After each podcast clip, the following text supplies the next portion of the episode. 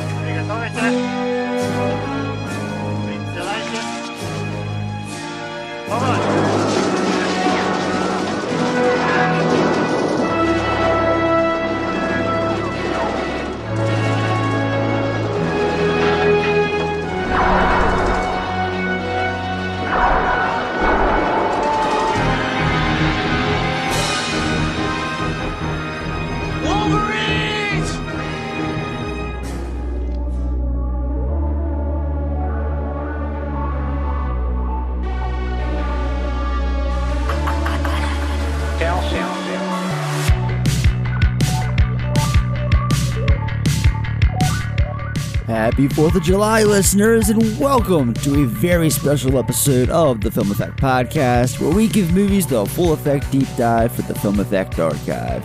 It's officially World War III, and those damn Soviets think they're slick with their boxed in tactics in an effort to occupy America, but oh no! A group of Colorado high schoolers have plans of their own in the form of retaliation. And with that said, I'm Ed, I'm Justin. And I'm Jeff. And this is Red Dawn. Let's do this. What's going on here, my friend?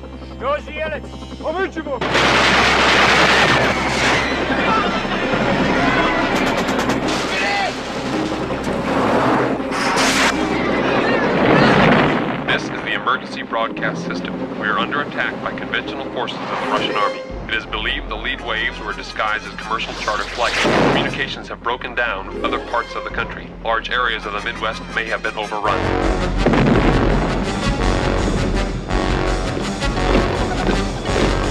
They know who all of you are. They're looking for you. You're 40 miles behind enemy lines. I just want to go home. They took a lot of people away. Where's my damn record? Want to have loved somebody, Andy. I'm gonna die before it happens. Dude! They're gonna kill us! All of us! So why should we be different? Because we live here!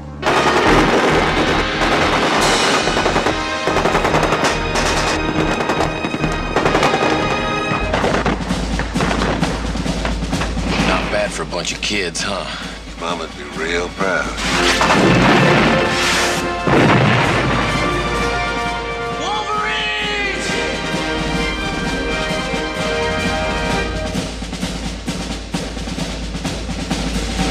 In Red Dawn, it is the dawn of World War III. In the West Mountains of America, a group of teenagers band together to defend their town and their country from invading Soviet forces.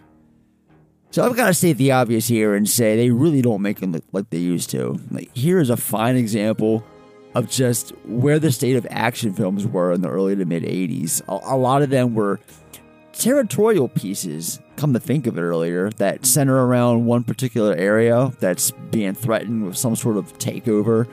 Like, films like this, obviously. Rambo First Blood Part 2 comes to mind, Missing in Action, American Ninja, Commando. Like, pretty much every canon film applies to this. Um, But all the films that I just mentioned, of all of them, Red Dawn is the one that is most often remembered most by at least people that I talk to.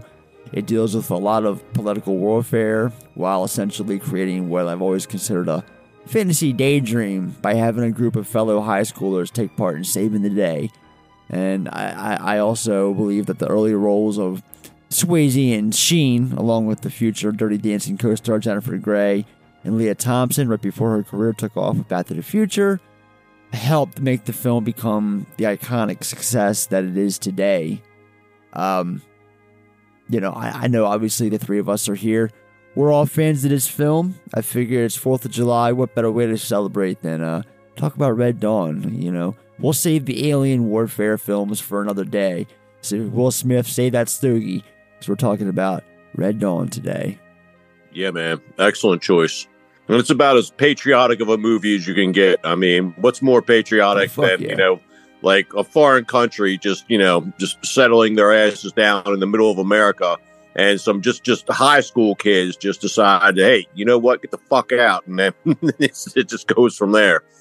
Absolutely. I'm a big fan of it. A couple of those movies that you mentioned, though, I would say come to mind to me personally before Red Dawn, uh, specifically Rambo and Commando.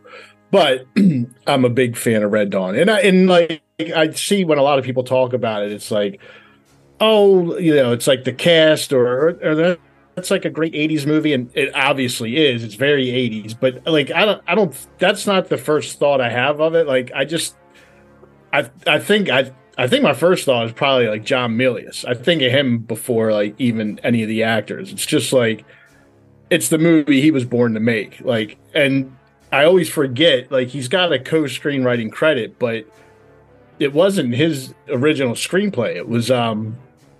Kevin oh shit! I'm spacing out now. Who was it?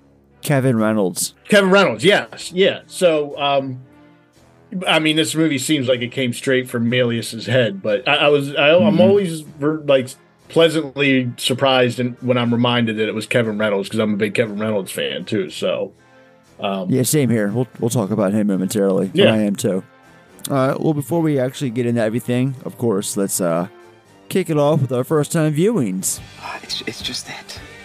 You see, this is actually uh, my, my first time. No, no, my fir- It's my first time uh, since my first time. So technically, that's my second time, and I don't, I don't, I don't want to suck at it. So if Um, up to, it's funny enough, we talked about this yesterday, uh, Justin. We were we were going down the sound garden. My first time with this, um, Sean plays a part in it. So he had the Opolis, Shmoovopolis, we've mentioned before on the show, his old apartment, and I used to have a key to it. And usually when we were hanging out on weekends, like typically on Friday nights, he'd close up shop downtown at um, at the cell phone store at Verizon, and I just helped myself into the place for the first couple hours or so, waiting for him to come home and hang out. And I just remember going through his collection one particular Friday night, like just going through it like a fine tooth comb, just to really look at what he had. Because him and I always were dueling with our collections, because him and I were always big advocates for uh, physical media. So going through his Blu-rays, um, I remember three particular films that stood out that I picked out that I'd never seen before. Um, one, Alone in the Dark, the 1982 horror film, like the, one of the, if it wasn't the very first, it was one of the first New Line films that Bob Shaye produced with uh, Jack Palance and uh, Martin Landau. And then Wall Street, 88 or 87, Charlie Sheen. Funny enough, we'll talk about him on this, obviously. And uh, Michael Douglas. Can't wait to cover that film one day as well. And then the third was Red Dawn. And I felt I never heard of Alone in the Dark. That's why I picked that one out. But but uh, Wall Street and Red Dawn, I had just never seen before, and I was kind of taken back at the fact that I had never seen them myself, and I I just I wanted to um rectify that. So I you know sat there and watched them before Sean came home, and like he got so pissed, and this was always Sean's thing. Sean was big on introducing people to things. He always wanted to like claim like I I, I got so and so into this movie or that movie, and when I told him that you know yeah I was helping myself and I watched Wall Street and and uh, Red Dawn, fucking great films, man. He was like son of a bitch, like you could have waited for me at least to watch them with you. I'm like, hey man, I didn't want anything else to get in the way. It was kind of an in the moment thing, so. Yeah, just hanging out at Sean's house, waiting for him to get home, um, kicking back. I think his bird Larry was still alive at the time too, saying bong hits and shit with him while watching this. But uh, that was my first time at least. So I mean, this was back in like 2011. So we're going back like 12, 13 years ago. I was kind of a late. I was kind of a. That was definitely one of his things too. Like Sean loved being Oh, the cherry yeah. popper. You know what I'm saying? Like that. he loved, he loved nothing more than being like, "Yo, you gotta check this shit out that I found." Like he, he he would just come up with some stuff, and I'd be like, "Yo, like whatever this is, like I'm on it. Like let's let's check it out." He was big on that, real big on that. So, and I get it. Uh, I'm kind of the same way, but not to the extremes that he went. so, we all know Sean. We love him. We miss him. Uh, how about you, Uh, Justin? Uh, my first time I saw it in the theater. I don't remember which theater I saw it in. Um, I feel like this was a Golden Ring one, but I, I was about to say it wasn't Golden Ring. I mean, it could have been the Patterson, it could have been the Grand, it could have been the Strand, but uh, I've, this feels like a Golden Ring movie for some reason. Um, yeah, I don't. I mean, I don't have a big memory of seeing it for the first time. I I've always liked it, so I liked it from that first watch and watched it probably another dozen or more times on cable over the years. So, um, but yeah, that first time was definitely in the theater. Yeah, it's funny. I always paid you to be a bigger fan of this film than you actually are. I nothing wrong with that. I just it- always felt that you were like huge on it, like I am. The thing is, probably I rewatched it for the well. I, we'll get into all this. I, I, I'm Yeah, a yeah. bigger fan than I'm leading on. Let me put it that way. I was gonna say I saw that Letterboxd rating, so we'll talk about it. Yeah. How about you, Jeff?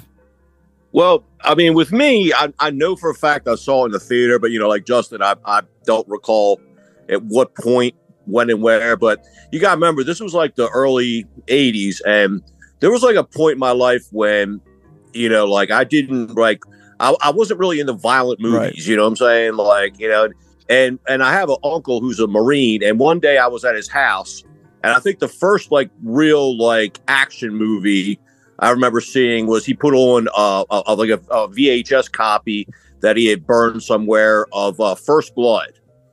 And you know, now that's funny because I was just watching. I don't know if you guys have checked out any of the uh, the Arnold documentary Yeah, on Netflix right now, but it- yeah, but there's like one point, you know, when they're kind of you know diving into uh, the whole rivalry between him and Stallone, when like the real action movie genre kind of started picking up steam in the 80s, where all of a sudden the leading man, it wouldn't be about the acting or necessarily the story, but what he's doing. You know what I mean? Like what you know, like like wow, look at all this crazy shit. This guy's taking on an entire army, and then it just kept getting more and more mm-hmm. gratuitous from there. You know, like in First Blood, it's like okay, he's taking on a small army of cops. By part two, he's taking out 350 guys. They're Russians. They're Vietnam. He's single-handedly winning the Vietnam War. Exactly. It's like, and they threw some Russians in there for good measure. You know, the only movie that may be more patriotic than for than than Red Dawn is probably First Blood. Or part two is probably Rambo because he just yeah he just takes out all of the United States enemies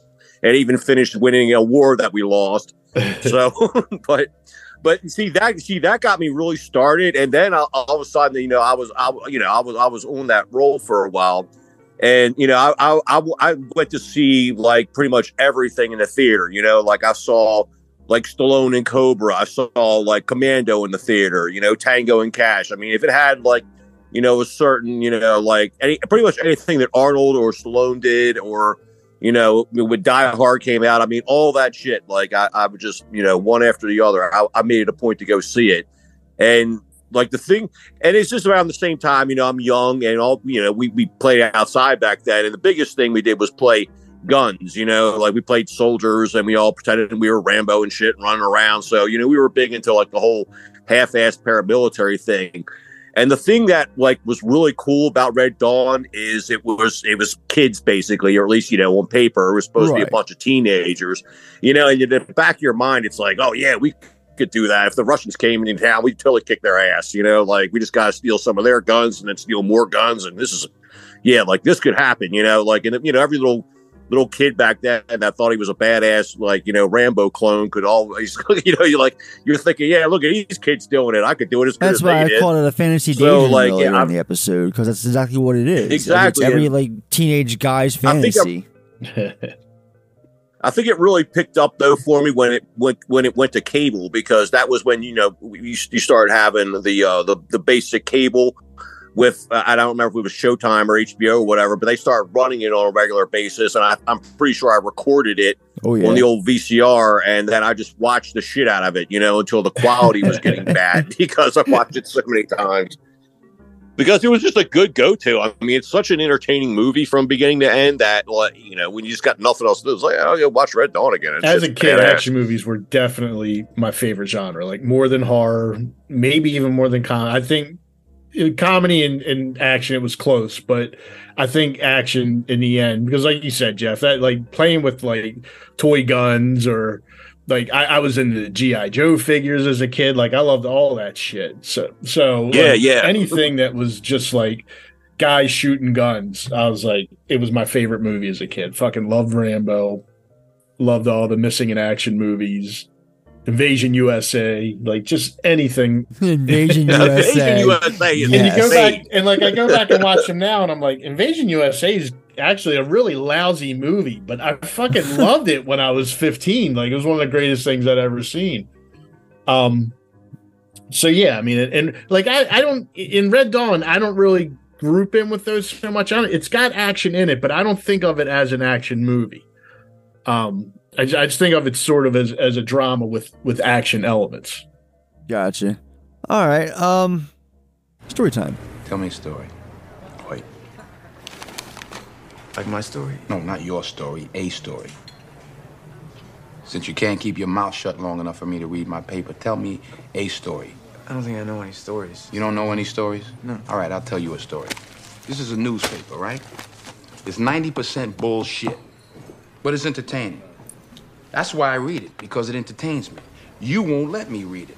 So you entertain me with your bullshit. Tell me a story right now. Go. So who remembers Operation Red Dawn? I don't I don't remember anything specifically called that, so depends on what it is. It was uh in real life. It was the operation to capture uh Saddam Hussein. Oh, they named it. Oh, yeah. They named it. They named, they named it Operation Red Dawn. They actually had.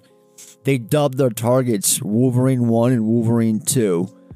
Uh, Army Captain Geoffrey McMurray, who named the mission, said the naming was so fitting because it was a patriotic pro-American movie. John Milius approved of the naming, saying, "I was deeply flattered and honored. It's nice to have a lasting legacy." So yeah, I remember when they did this 20 years ago. Fittingly enough, um, Oh, that's right. Wolverine one and two were the sons. I got you. I, now I do remember that. Now that you say it.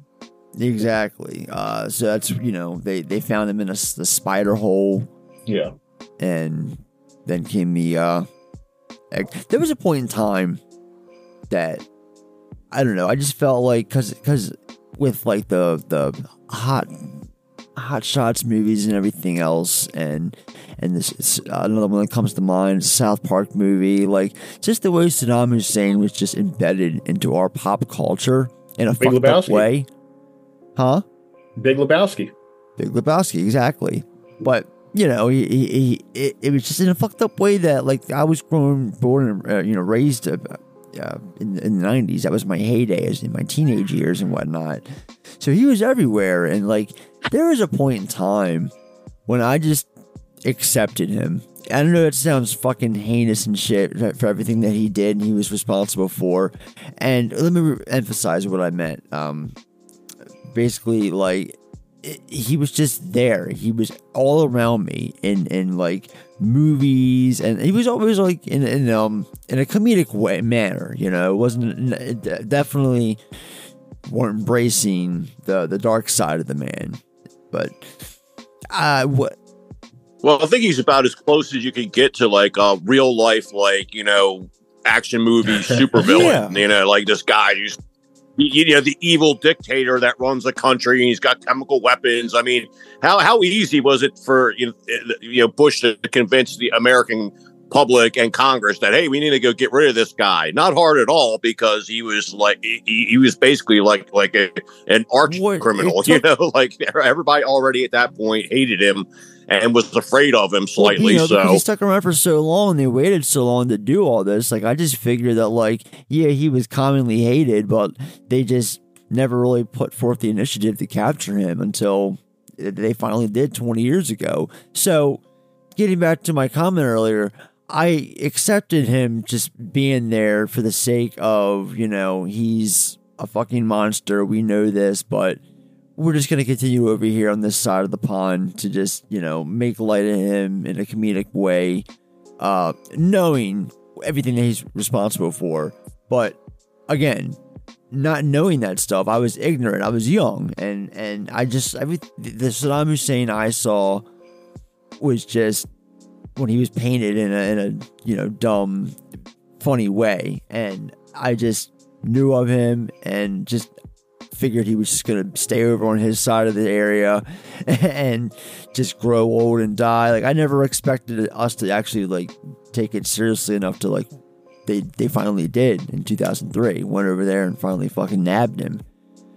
But is anything I'm saying making sense? Because like you know, just to give paint give the listeners a perspective, we're 10 years apart. You know, we're, guys talking about seeing this in the film in the theaters at like ages 11 and 12 i was born a week after this film came out so. So in the 90s and all that you know i was like 13 14 and older obviously but that's how i saw it. That's how i saw saddam hussein.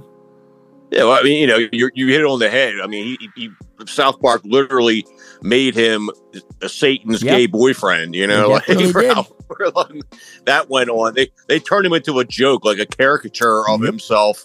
You know, like the supposedly the meanest, most dangerous guy on the planet, and they they make him in hell, live, you know, living with Satan, and he's like his over domineering like gay boyfriend.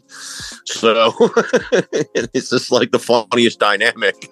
It's so worked, and when you that's that's what you're used to seeing. Well, you don't take the guy too right. seriously. So after that, it's like, well, all of a sudden, it's like, okay, we, we really need we really need to get rid of this guy right now. He's got crazy weapons. He's going to use enough's them. enough. And they did. So. Well, allegedly. Well, yeah, I'm biting my tongue. I'm biting my tongue over here. None of that shit ended up being. Yeah, right. They, you know, it's like they found. We're, we're talking like all that shit was true. And that ended up none of it was true. So I don't know why we're talking so much about Saddam. Mm-hmm. Let's get back to Red Dawn. Yeah, really. All right. Let's before we get into it, then let's do our pre-dive top five. Rob, it's your turn. Okay, I'm feeling kind of basic today. Top five side ones, track ones. Janie Jones, Clash from the Clash. Eh. Let's get it on. Marvin Gaye from Let's Get It On.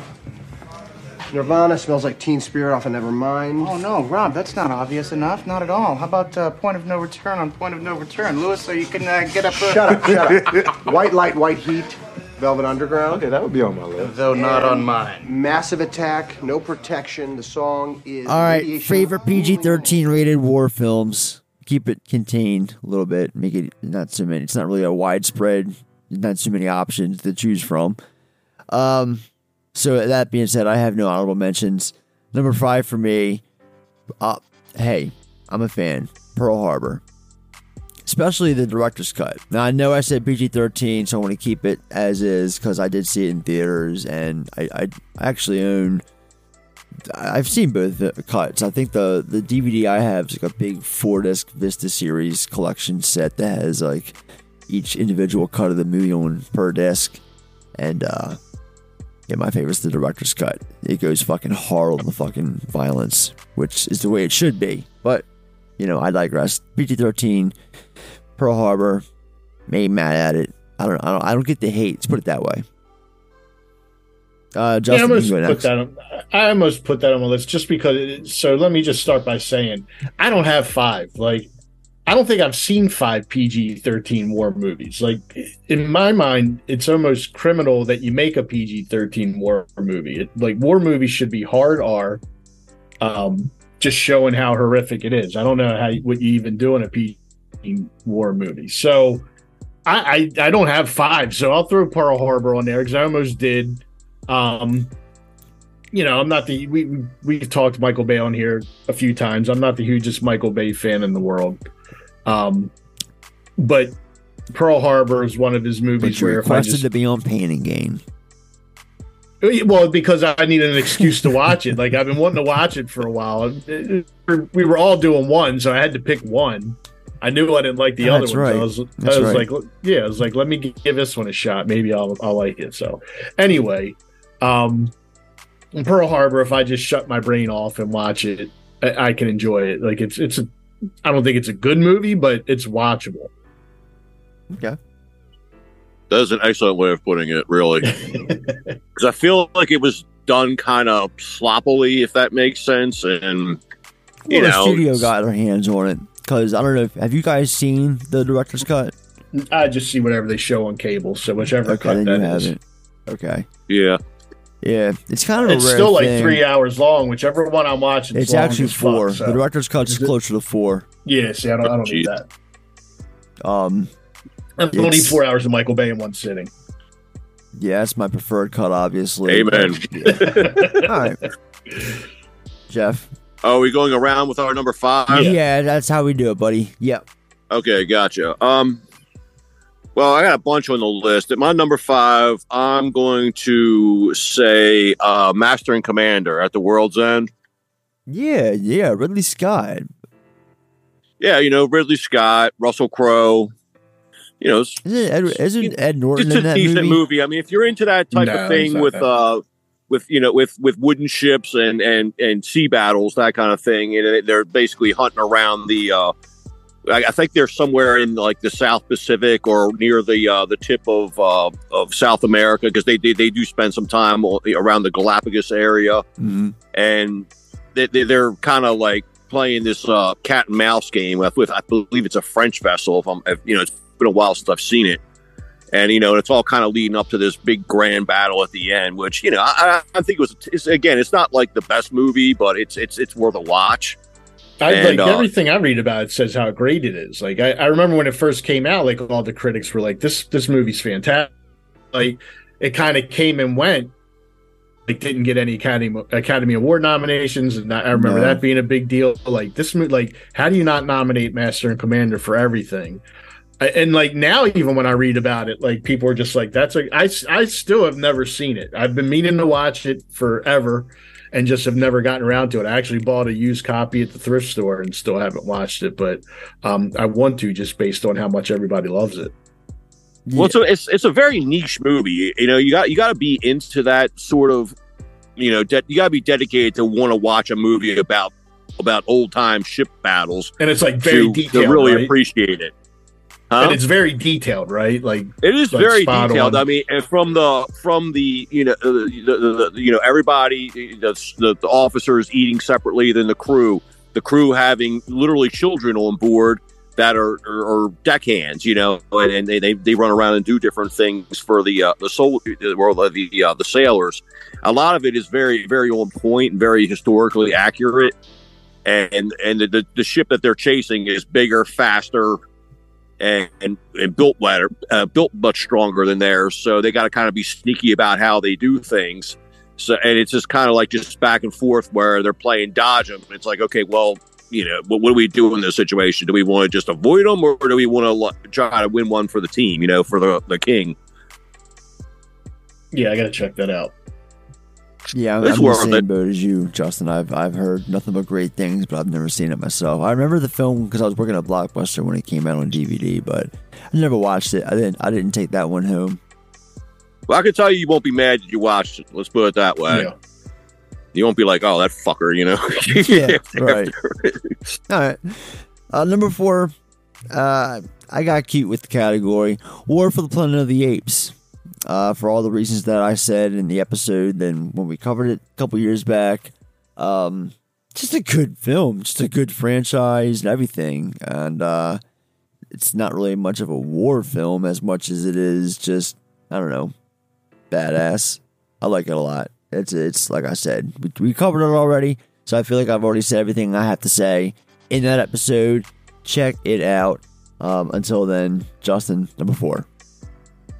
Uh, I don't really have a number four. Um, this list I was I, went to like five uh, either, so No, it's I'm saying. Like I literally only have one. Like the, the, the two that I did put on the list are stretch and credulity.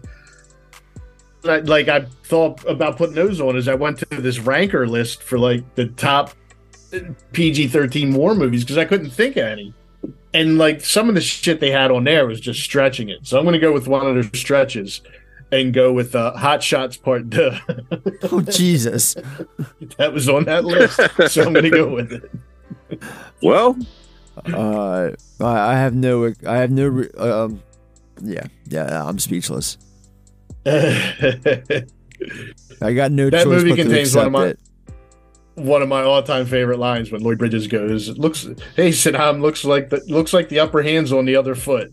I don't know why that that fucking line gets me every time I watch that movie. It's my favorite. I, I watch the whole movie waiting for that part, which is near the end. Sayonara Saddam drops the big ass bomb on him while he's outside lounging. oh shit! All right, Jeff, four.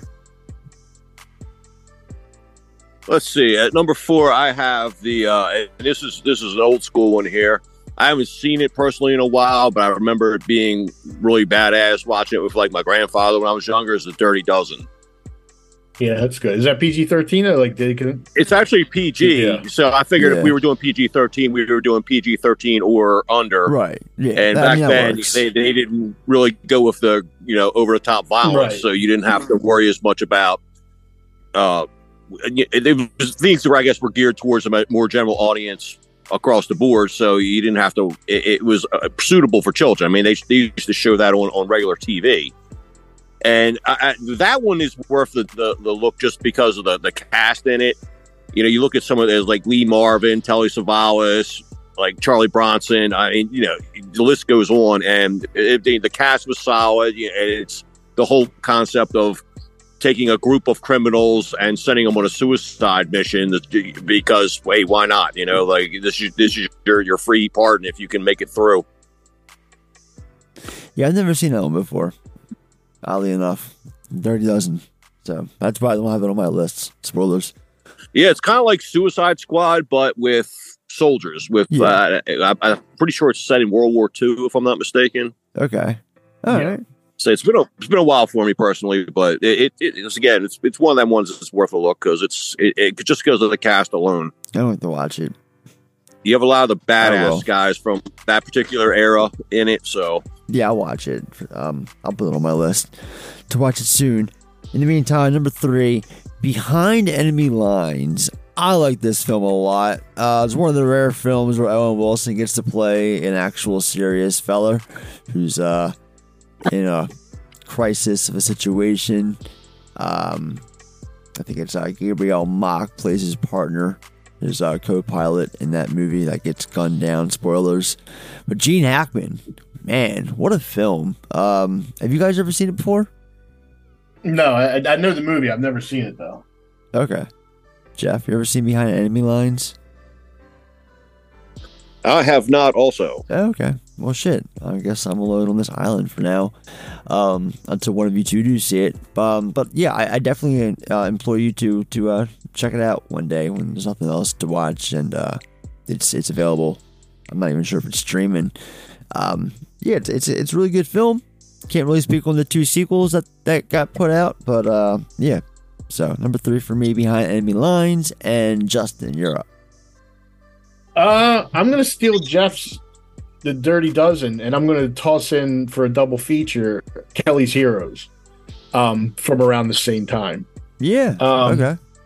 Yeah, I didn't. I didn't think any PG movies. I was. I was str- sticking strictly to PG thirteen. So, um, but yeah, th- those they're they're different movies, but they're from around the same time. A similar thing, like a group of guys on a mission. One of those kind of movies. Um, it's like the uh, the Brad Pitt portion of Inglourious Basterds, but with more action. Like you know that, that Tarantino was nodding toward those kind of movies with uh with Inglourious Basterds. So, um, yeah, if you've never seen those, they're they're both interesting interesting watches.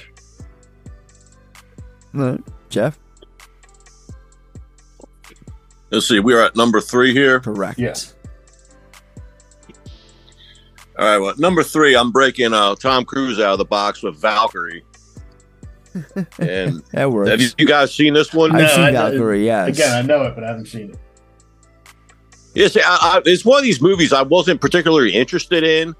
And one day, I don't know, I, it might have been uh, years ago when I was recovering from hernia surgery that I might just caught on cable one day, you know, or just turned it on and there was nothing else and we just kind of left it on and let it play. It actually turned out to be a really good movie. I mean, if you you guys haven't seen it, but the general gist was that uh, Oh, I've ba- seen ba- it. basically, uh, huh? I've seen Oh. it.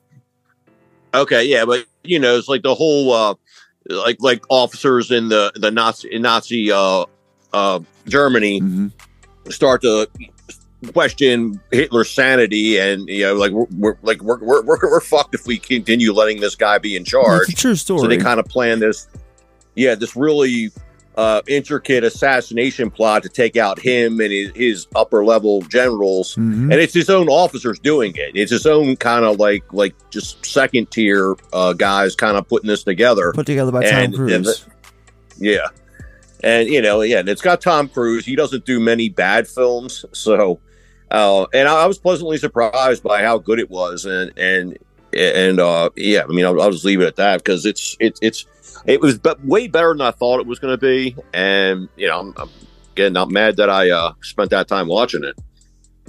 Yeah, I never went and saw it, um, or went out of my way to see it, primarily because of the fact that it, I'm not much of a historian, and um, the, I, I know it the movie, or uh, maybe reword that, rephrase that. I'm not much of like a historic film person or whatever. Like I, I know the story of Valkyrie. I know how it ends. I know what happened. So it was really not much of a reason for me to see it other than to see Tom Cruise put on what I could only assume is a pretty solid performance. And it is.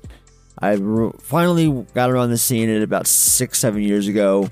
Um, was going to see my late grandfather to visit, and he was watching it. I went in, he was in the living room, and it just started. Like, I think I missed the first five minutes, but other than that, I sat down, watched it with him, and I stayed for the duration of it too. It's a good film. So Yeah, yeah, it's it's along the lines of some of the like the if you're into like heist movies, you know, where there's this real intricate Oh, plot, yeah, yep, and they, and they all you know, and everybody's got to do their thing at this time, and then you're you're on your edge the whole time, you edge of your just like okay, are they going to pull it off? Like because stuff's going to go wrong, and it's like, okay, well, how are they going to deal with this, and what's what's going to happen, and you know, so it's it's kind of intense for a while in that sense. Yeah, it definitely is. Um, all right, we're gonna move on then to number two, uh, Dunkirk. I'm a, I'm a legitimate big fan of this movie. Saw it in the theater opening night with my brother. Um, I kind of revisited it though. I haven't watched it. It's since like it's been like four or five years. But I, yeah, Dunkirk's awesome though. I saw it in 70 millimeter. Yeah, the, the whole experience it was great. Um, we got to cover that film one of these days too. I wouldn't mind talking about that. Maybe uh, later on this year, or maybe maybe next summer, we can uh, sit down and go over Dunkirk. But it's a good it's a good film.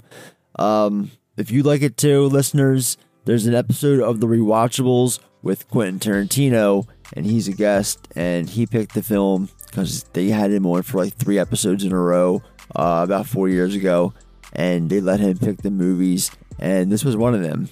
This he picked the uh, that train film Unstoppable, the Tony Scott one with Denzel and Chris Pine, and then I, I, I, forgot what the third film was, but uh, this was one of them. So he's a big fan of the film too. So he's got good taste. So yeah, Dunkirk's number two for me. That's a movie I need to go back and rewatch because I watched it and I was like, yeah, it was, it was good. I didn't hate it, but I don't know. I just, I'm just not a Christopher Nolan fan. I, I don't see in his movies what everybody else does. So I, I just get, I just like, He's hit or miss for me. Like I'm not sitting. I'm know. not. I am not like rushing to go see Oppenheimer later on this month. yeah, or- I, I or something had like zero that. excitement for that movie. Same, same. but you know, I'm sure it's going to be a good film for performances. Uh, but yeah, um, other than that, you know, Inception, I love it. I've never seen Interstellar, believe it or not. But, yeah, I haven't uh, seen Interstellar, and I, I still haven't seen. I started watching Tenet, and just didn't. Did, not because of the movie, just didn't Tenet's finish good. it It's one and done. whatever for me. reason. I thought. Yeah. See, I think isn't it the kind of movie you got to watch a bunch of times so you know what the fuck's going on. No, I, I I picked it up the first time I saw it. Oh, I always hear everybody talk about but it does, it's kind it's it's rewarding to see it a bunch of other to, to watch it numerous times but i don't know i just didn't see the the reason to see it again i was like okay it's good one and done i liked it i was fine so yeah Uh, okay, so my number two again, it's a stretch. It's from that list. Um, it takes place during a war, but I don't think of it as a war movie. But Dances with Wolves. Um, I don't know. It's just it's a movie I like very much. Um, it kind of gets a bad rap, I think, because everybody's mad that it beat Goodfellas for the best picture that year, and I agree with that. Um, but I don't think that it that takes away from the movie in any way. So um, I, I can just watch the movie and separate that that whole aspect and enjoy the movie for what it is. And it's been on a, on cable a lot for some reason. So I, I've like watched it. it always is it's been on cable for the it's- last it 30 seems years like it's been a lot recently, like Yeah. every night recently. And like I'll I'll turn it on if there's nothing else on, or if, if I'm doing something and just need something on in the background and just kind of watch Right. 15 minutes here, 40 minutes here, an hour, you know, 10 minutes here. So yeah, it's one of those kind of movies. I can just throw it on anytime and, and give it a look. No jeff Okay, well, my, my number two probably also a bit of a stretch, but I, I figure since uh, around fifty percent of the movie and most of the characters revolve around a war, I'm going to go with Forrest Gump, just because, you know, that reason. I mean, if you, you Forrest Gump wouldn't exist if it wasn't at least. Like I said, about fifty percent a war movie because of all the people he meets in the Vietnam War and who later become his best buddies, and it kind of it's kind of the catalyst behind like, like a good two thirds of the movie. So It was on that list I looked at.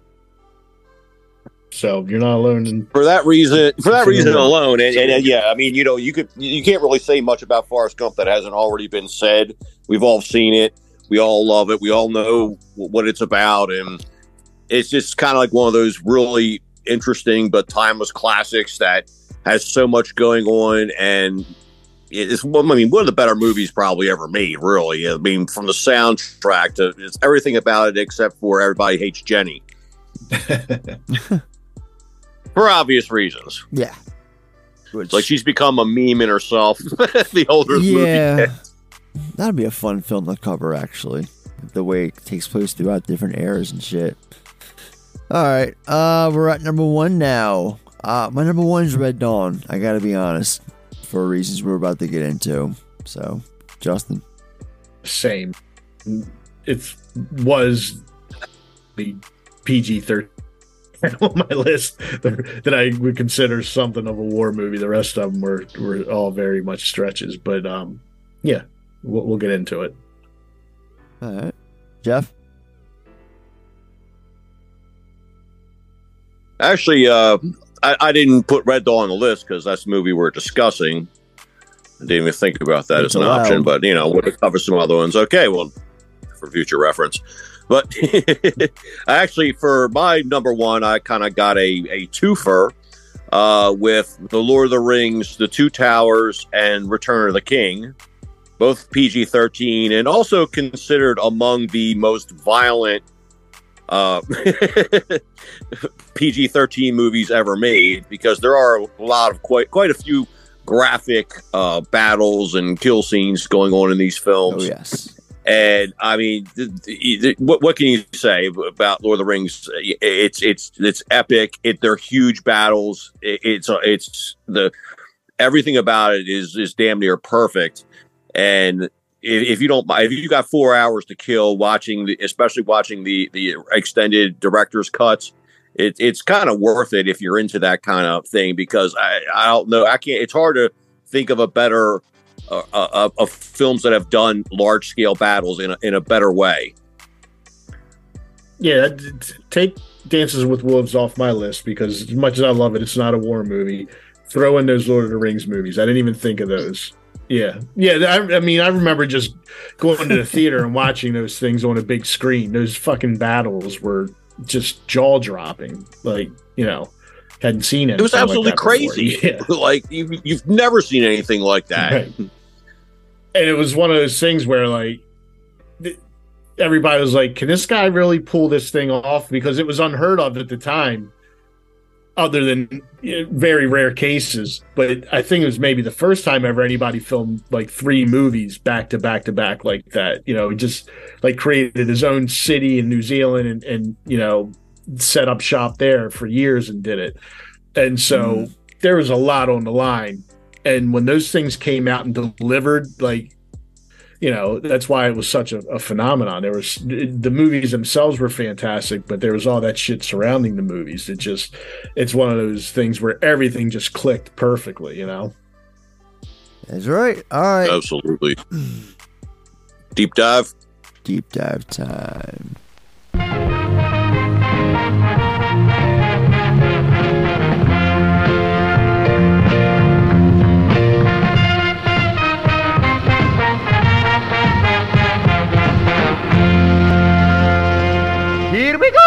So Red Dawn originally was called Ten Soldiers, and it was written by Kevin Reynolds. Yes, the same Kevin Reynolds who went on to direct Waterworld, previous episode. and robin hood prince of thieves That's right. He's uh, something tells me he's a big Kevin Costner supporter. so it was set in the near future as a combined force of Russians and Cubans. They launched an invasion on the southwestern U.S. Ten children take to the hills when their small town is captured, turning into a skilled and lethal guerrilla band. Producer Barry Beckerman read the script, and in the words of Peter Bart, thought it had the potential to be a tough, tall art picture made on a modest budget that could possibly break out to find the wider audience. His father, Sidney Beckerman, helped him pay a $5,000 option. Reynolds wanted to direct, but the Beckermans wanted someone more established. Walter Hill briefly considered the script before turning it down, as did several other directors. The Beckermans pitched the project to David Begelman at MGM, but were turned down. They tried again at the studio when it was run by Frank Yablans, whose older brother Irwin would go on to produce Halloween for John Carpenter to direct. Senior Vice President for production Peter Bart, who remembers it as a sharply written anti war movie, a sort of Lord of the Flies, took the project to Yablans. The script's chances increased when Reynolds became mentored by Steven Spielberg, who helped him make Fandango. MGM eventually would buy the script to be turned into a feature film. Enter John Milius. Justin, who's John Milius? Uh, well, he started off as a early '70s. He wrote a couple of the, I think he wrote the original Dirty Harry, but I know he wrote a couple of the Dirty Harry movies. Um, and then of course the big thing that he wrote was Apocalypse Now. Um, and then around the time of that, I guess he leveraged the Apocalypse Now script into a directing career for himself. Um, believe Dillinger was his first movie. Yeah, Warren uh, Oates. with Warren Oates as John Dillinger, and then he did. Uh, he, he's apparently a big, like an avid surfer, or was an avid surfer. Uh, so he made this movie called Big Wednesday. Um, Jan Michael Vincent, Gary Busey, um, William surfing movie. I have it on my DVR. I still haven't watched it yet.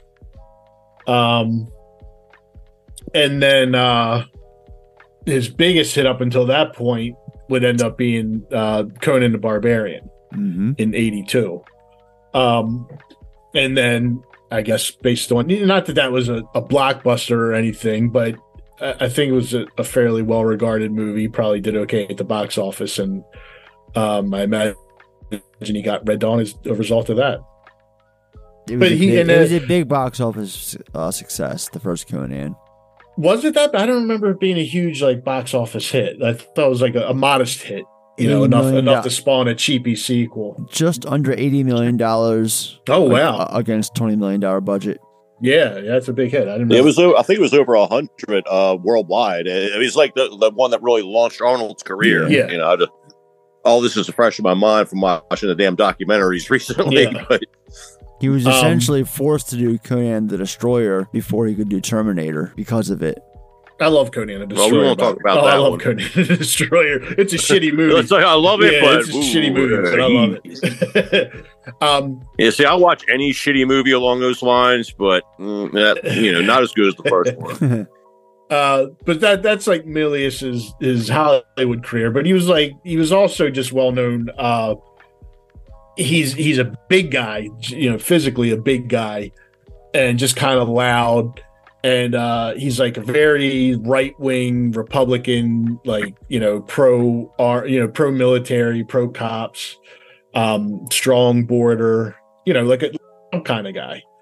And um, his reputation in Hollywood. Uh, you know, he'd like go to meetings and he, I think he wore a gun everywhere he went. So he'd go into meetings in Hollywood with like, the fucking, you know, like a Beretta strapped to him or something. And, um, and he, it, it, it, to get an idea like of, of who John Milius was as a person, the character, the John Goodman character, Walter Yes. in Big Lebowski is based on John Milius. Yep. So like that that's like a, a physical a very close physical manifestation of of who he was. He also has a documentary just came out. Yeah. It's not bad. I watched it a couple of years. It's it's a couple years old at this point, I think. He also, you know, as as as a big of a director that he was, his writing. I mean, he came up with the lines "Charlie don't surf." I love Yep. the smell of napalm in the morning. He's the one who came up with "Go ahead, make my day," and ask yourself one question: Do I feel lucky? Yeah. Well, do you, punk? he also suggested the most powerful handgun in the world. He, he, he suggested the uh, USS Indianapolis monologue in Jaws. That's right. Yeah. I mean, this man's writing career is more iconic than his directing career, in my opinion. Yeah, that's the thing. He, I think, with Conan, with the first, well, he only did the first one. With Conan and Red Dawn, he came closest to fulfilling his potential as a director. And after Red Right. Dawn, he just never really, really, nothing that he did it came close to you know those heights. Unfortunately. Yeah. So, and we'll talk about it later on in this um, breakdown, but he was a bit of a nut behind the scenes. Uh, so, Peter Bart, again, recalls that things changed when the chief heads at uh, the chief tails at MGM got a better idea. Instead of making a poignant little anti-war movie, why not make a teen Rambo and turn the project over to John Milius, a filmmaker who loved war movies? The idea was especially popular with a member of the MGM board of directors, General Alexander Haig, the former Nixon and chief and, uh, chief of staff, who yearned to supervise the film personally and develop a movie career. Bart says most of MGM's exec- executives, except for Yablans, were opposed to Milius directing. Bart claims he made a last minute attempt to get Reynolds to direct the film and went to see Spielberg. However, by the stage, Fandango was in rough cut, and Bart sensed that Spielberg was disappointed in the film and would not speak up for Reynolds.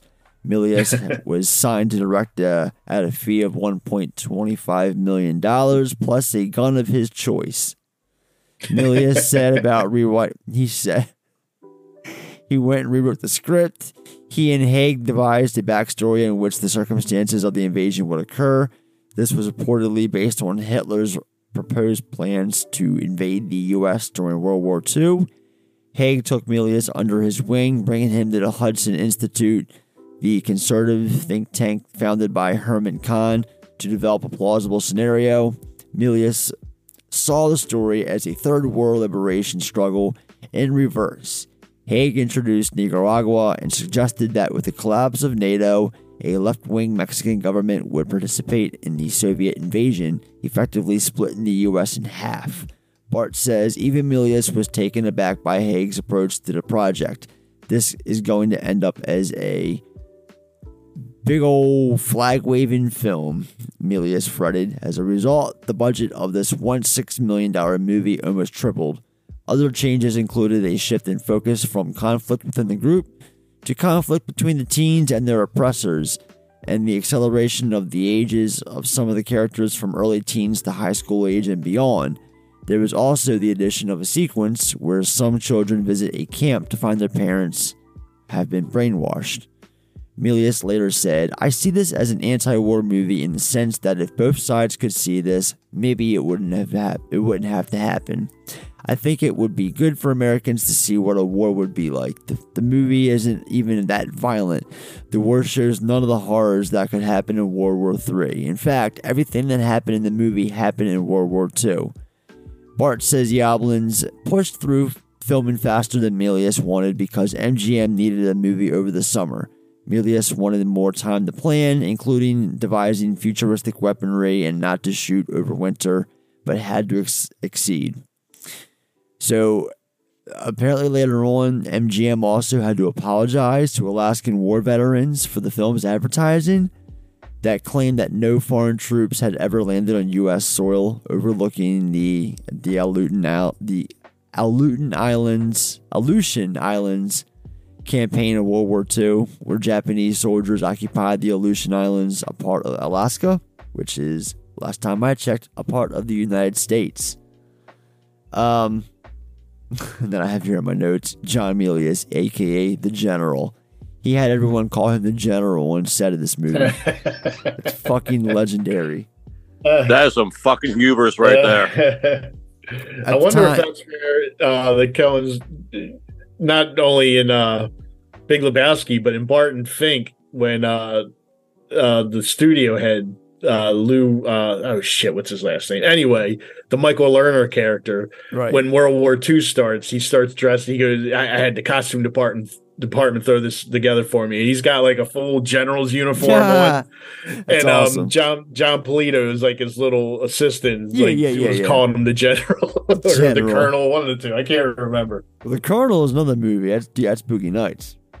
Yeah, yeah, it's a different character, but yeah, I wonder if they got that from Milius too. Like oh, they were just obsessed with the guy. You know it.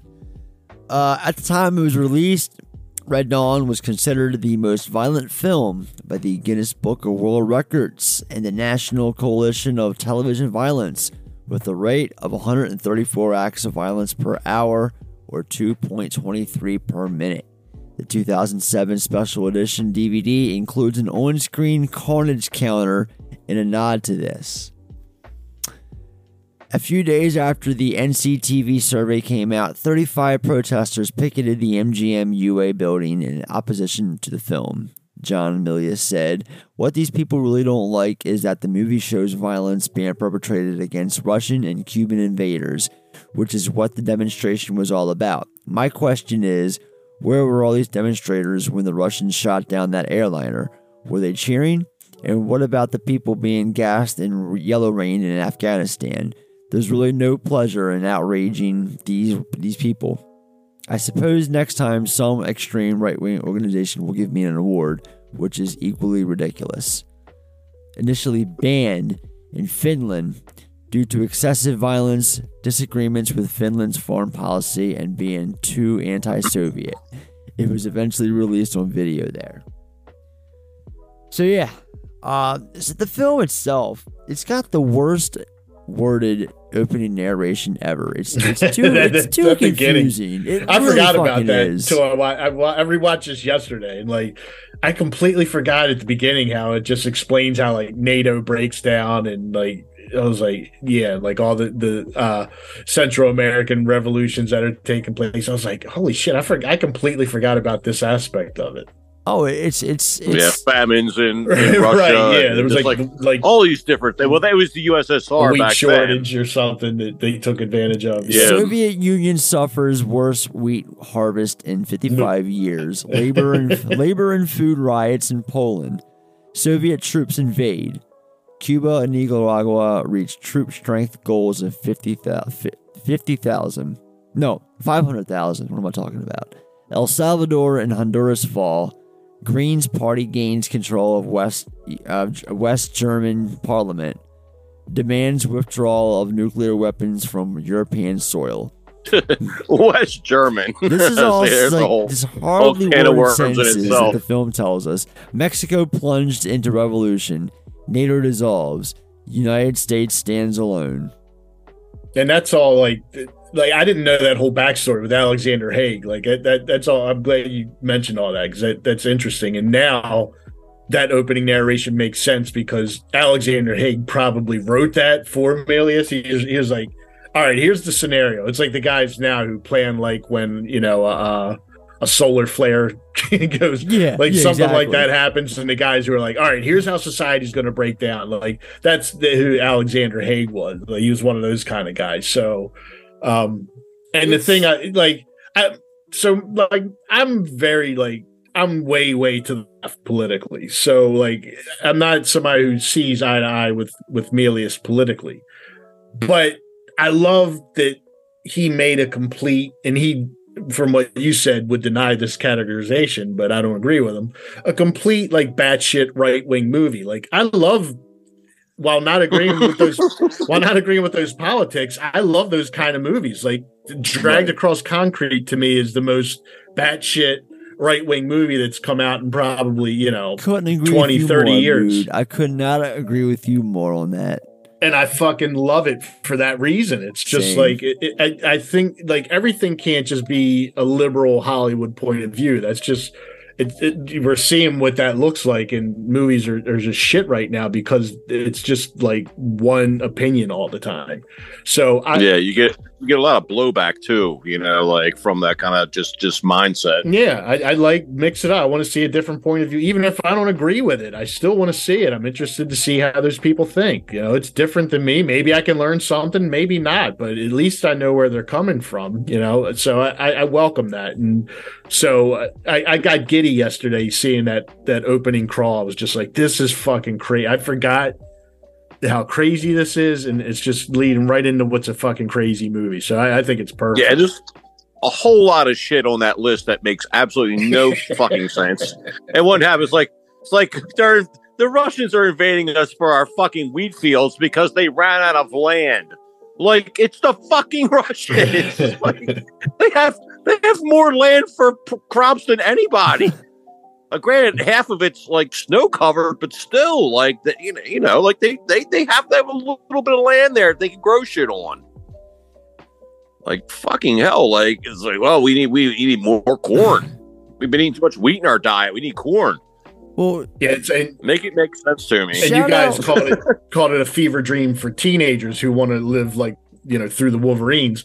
It's also a fever dream for like right wing maniacs like Alexander Haig. Oh, yeah, for preppers Yeah, and- yeah, exactly. yeah. Like it's probably one of their favorite movies. So you know, that, I think that's awesome. Like you know, put put that kind They of shit all out. list Red Dawn from '84 is their favorite. Well, I feel like a lot of those people don't mature, don't really mature too much past that age. Right. So, like, you know, you take that with a grain of salt. I mean, I think everybody that has like 50 guns never quite, you know, So I was gonna say, never quite made it, you know, to, to uh, becoming a rational, functional adult in, in a 100% sense.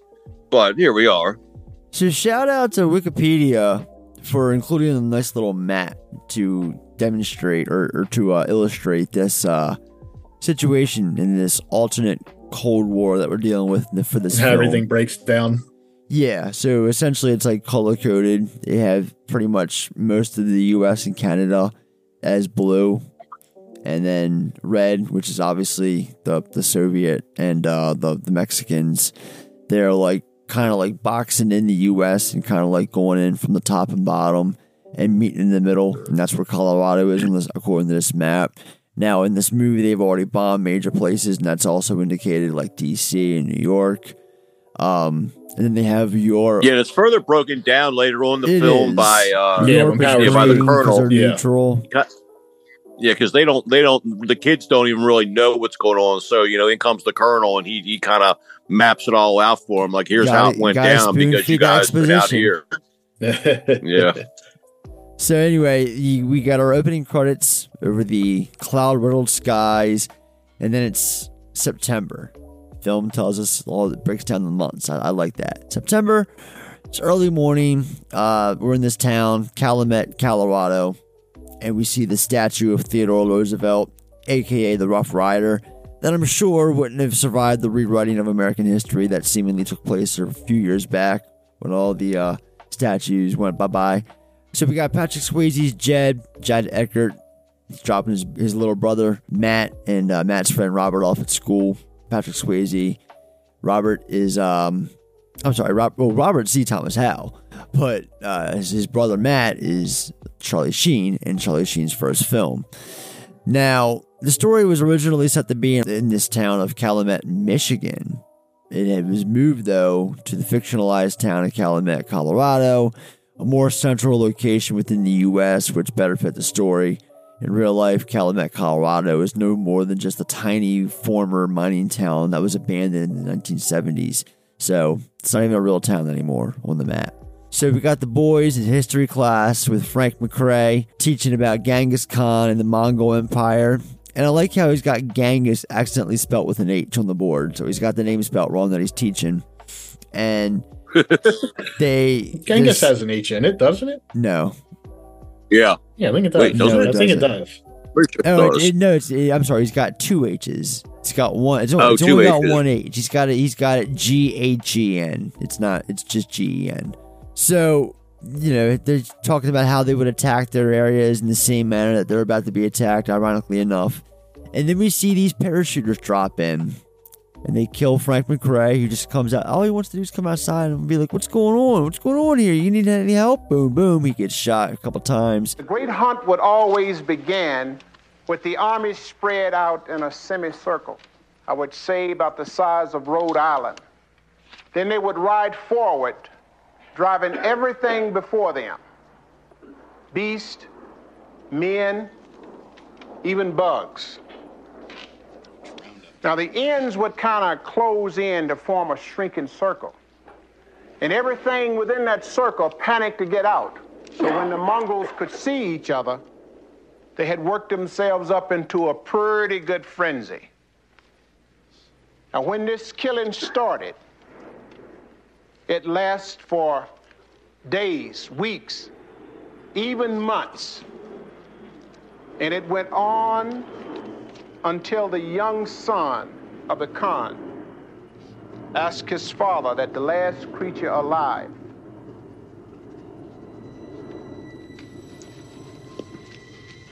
be allowed to go free. Well, now, my friend. Well, now. Oh, check it out. All right. Look pretty cool though, man.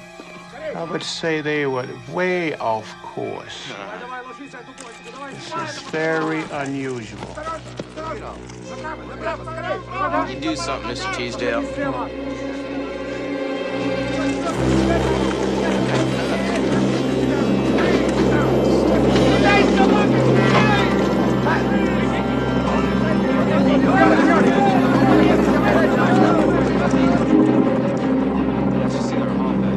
George Ellis! What's George going on here, my friend?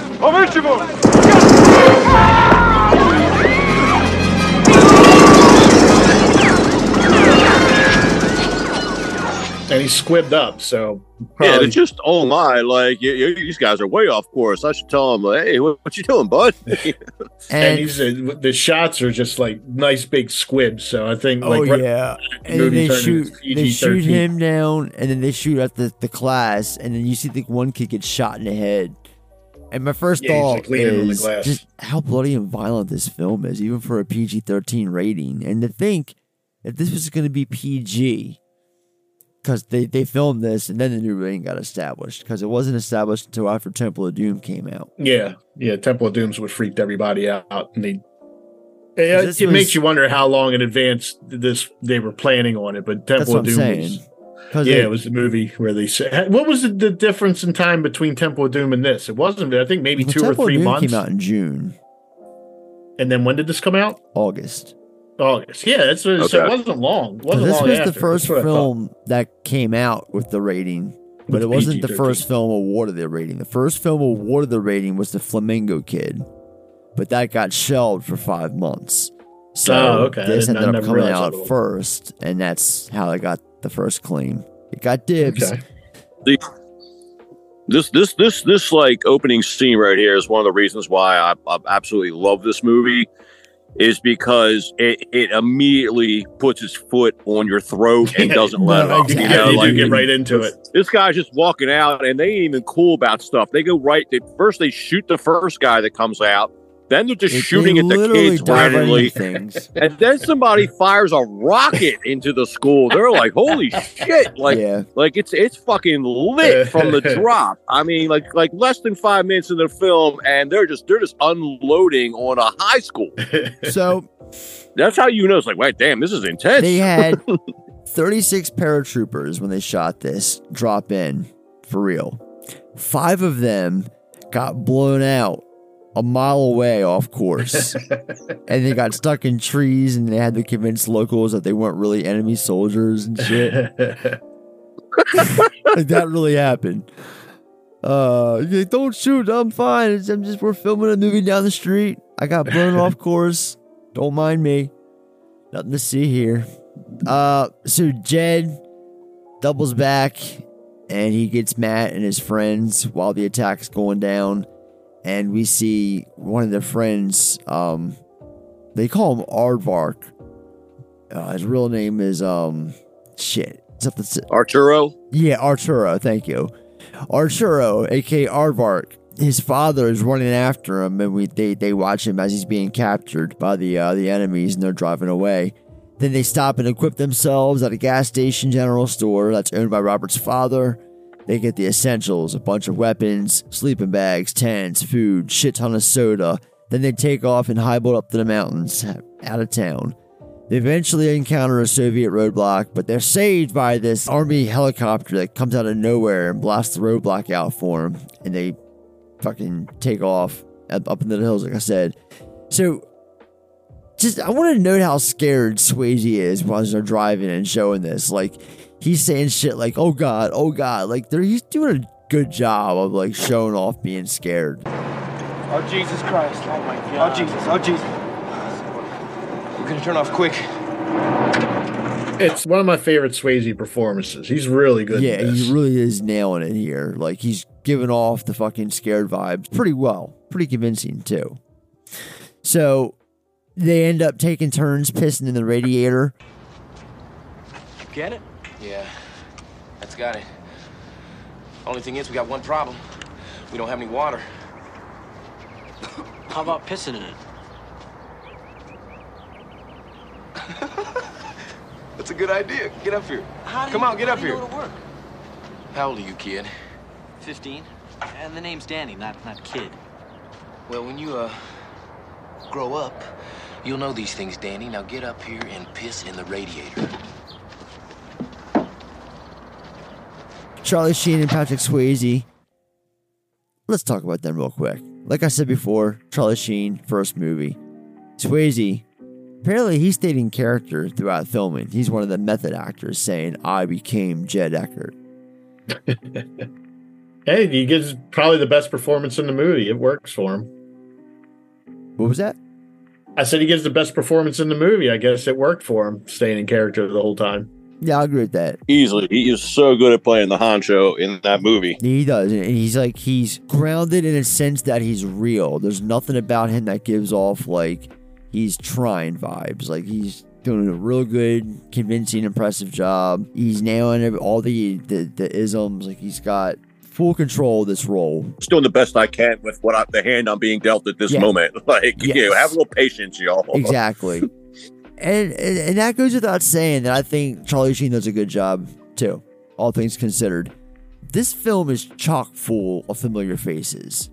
But I think these two characters here, these two performances from Charlie Sheen and, and Patrick Swayze are great. They make the film memorable. So then we cut to there's there's there's more attacks going on. It's nighttime. There's you know, the town's being attacked. A lot of nighttime shots just because it's the 80s and it's an action film and we like nighttime shots, that's all. So we're introduced to the leader of the strike, Colonel Ernesto Vela, played by Ron O'Neal from Superfly and Superfly TNT. And he's criticizing the strike for being sloppy and out of control, calling the ordeal a madhouse. He instructs the KGB to go to the local sporting goods store and obtain the records of the gun sales, the ATF Form 4473, to determine who owns the firearms in the town and the surrounding rural area. Now, I got to say this is some pretty fucking good writing here. This is some fucking slick shit.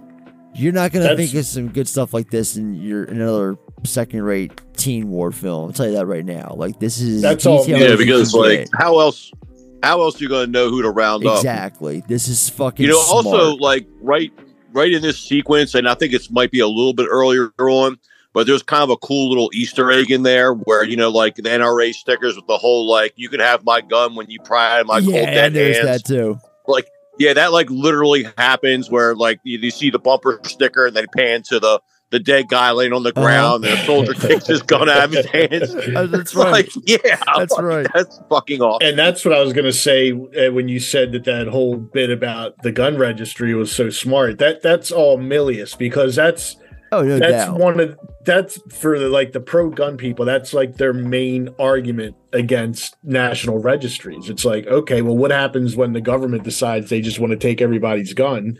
They got a nice handy list of where you know they're going to go to start showing up at them. people's houses. Exactly. So that that's like again, it, this is a very right. I don't care what Milius says. This is a very right wing movie, and that it's like that just is one of the more front and center things that, that mm-hmm. I liked about. I'm like, okay, that's, again, it's one of those arguments I always hear in politics, and it was kind of it was cool to see him injected into this movie.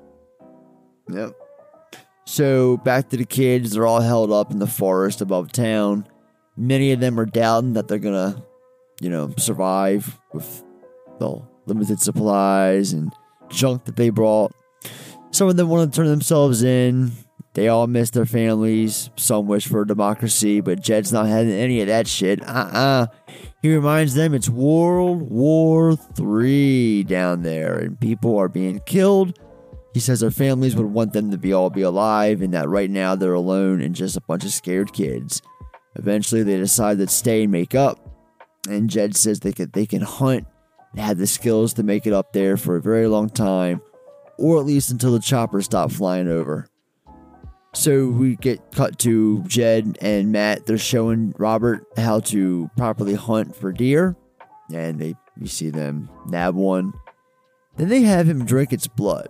Call this the spirit of the deer. I got him! You got him.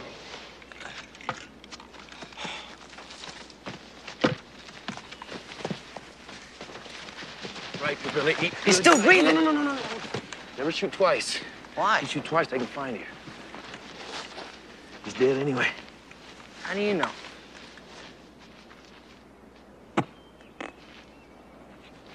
I used to uh, read a lot about Jedediah Smith and Jim Bridger. And the Blackfeet, if you shot twice, would know right where you were. My dad named me after Jed Smith.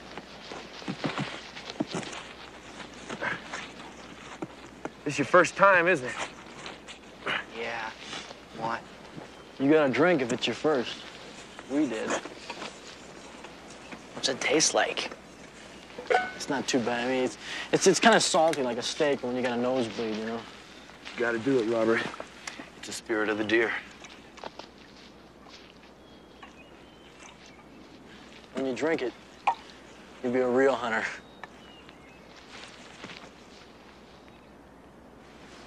Bottoms up. Go. Go ahead. Go, go for it, buddy. All right, all right. Hey. You did it. His blood is yours. You know, my dad said that once you do that, there's gonna be something different about you. Always. Wasn't so bad.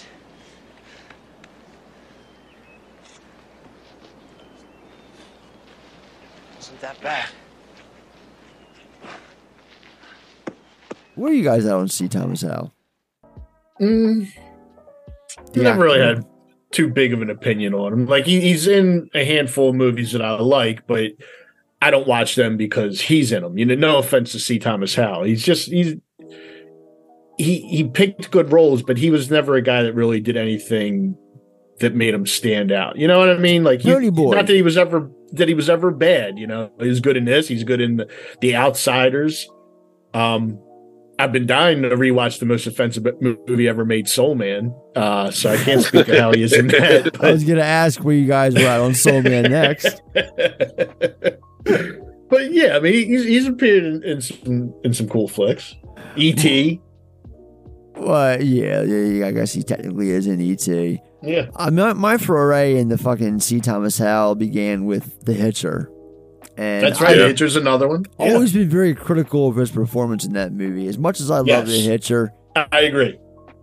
he, the way he comes off in that film, I've always, I don't know, like, it's a damn shame that he survives and, and Jennifer Jason Lee is the one who gets ripped in half. he he's the weak link in that movie, definitely. I almost bought that the other day when we were at Soundgarden, and that's one of the ones I put back. I was like, yeah, I'm not going to get the Hitcher today. Oh shit. That being said, I kind of get those kind of vibes whenever I see this movie and him, and it, those those whiny vibes. Like it's kind of like I'm getting flashbacks of his performance in The Hitcher when I watch this. Um, sometimes I didn't get those today watching this movie though, but it's not to say that that doesn't happen every time I watch this movie. and you know it's about his performance, and, like, and I agree. But I think it it works though in this movie because he's whiny at the beginning when they're all scared shitless, and he's just a And then kid. you get hardened up. Yeah, it, it makes Yeah, sense. like- and then like he his is the one character that actually goes through an arc throughout the movie. Everybody else is kind of who they are at the end as they were at the beginning, except for him. So I, I Yeah, they think he actually gives a decent performance. Yeah, I, th- I feel like see. I wanted to talk more about this later on, but he's kind of my dude in this movie, as far as like his whole kind of character development, because he is kind of that, you know, like awkward, nerdy, like whiny little bitch, like the sidekick kind of character.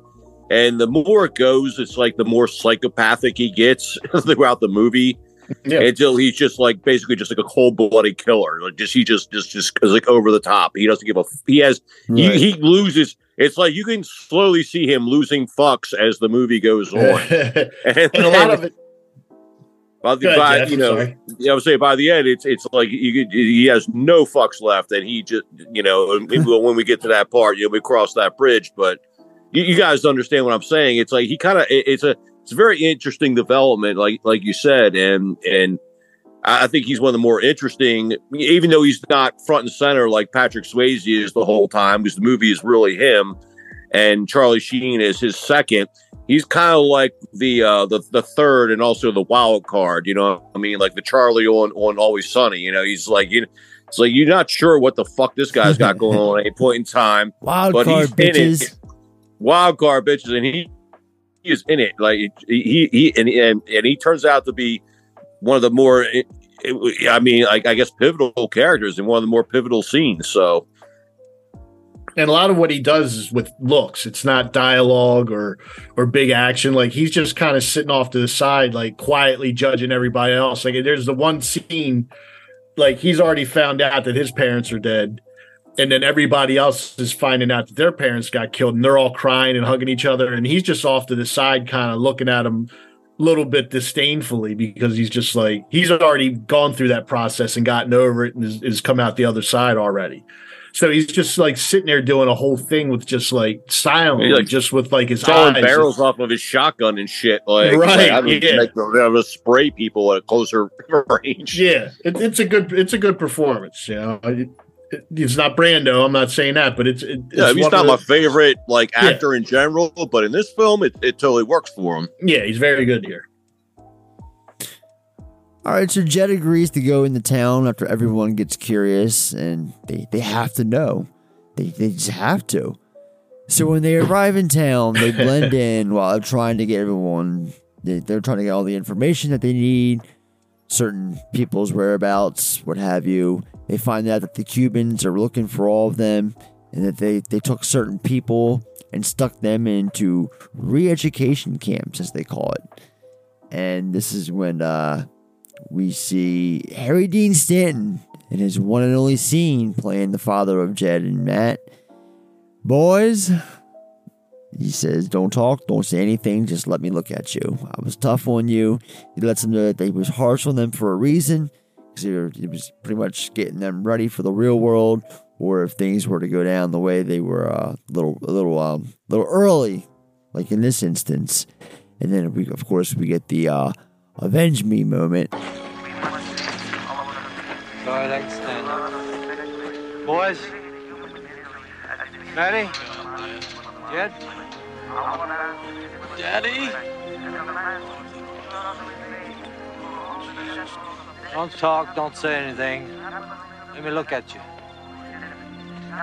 Yeah, I knew I was right. I knew it. You're alive. I was tough on both of you. And I did things that made you. that made you hate me sometime. But you understand now, don't you? What happened, Dad? Why, why are you here? What'd they do? Doesn't matter. One way or another, for one reason or another, we're all gone. It's all gone. Remember? Remember when you used to go in the park and play? And I used to put you on the swings. And both of you were so damn little. God.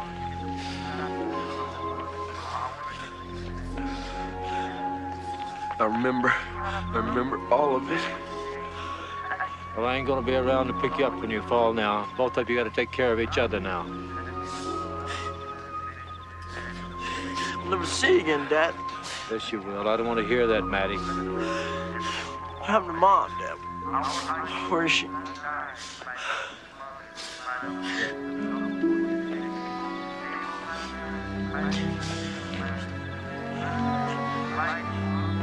Can't afford to be crying anymore now. I don't want either one of you to ever, ever cry for me again. Don't ever do it. Not as long as you live. Where's my dad, Mr. Eckert?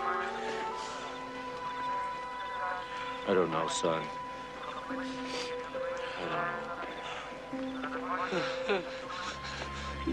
Go get going now. Get out before they find you. Dad? I love you. I know you do, son. I love you too.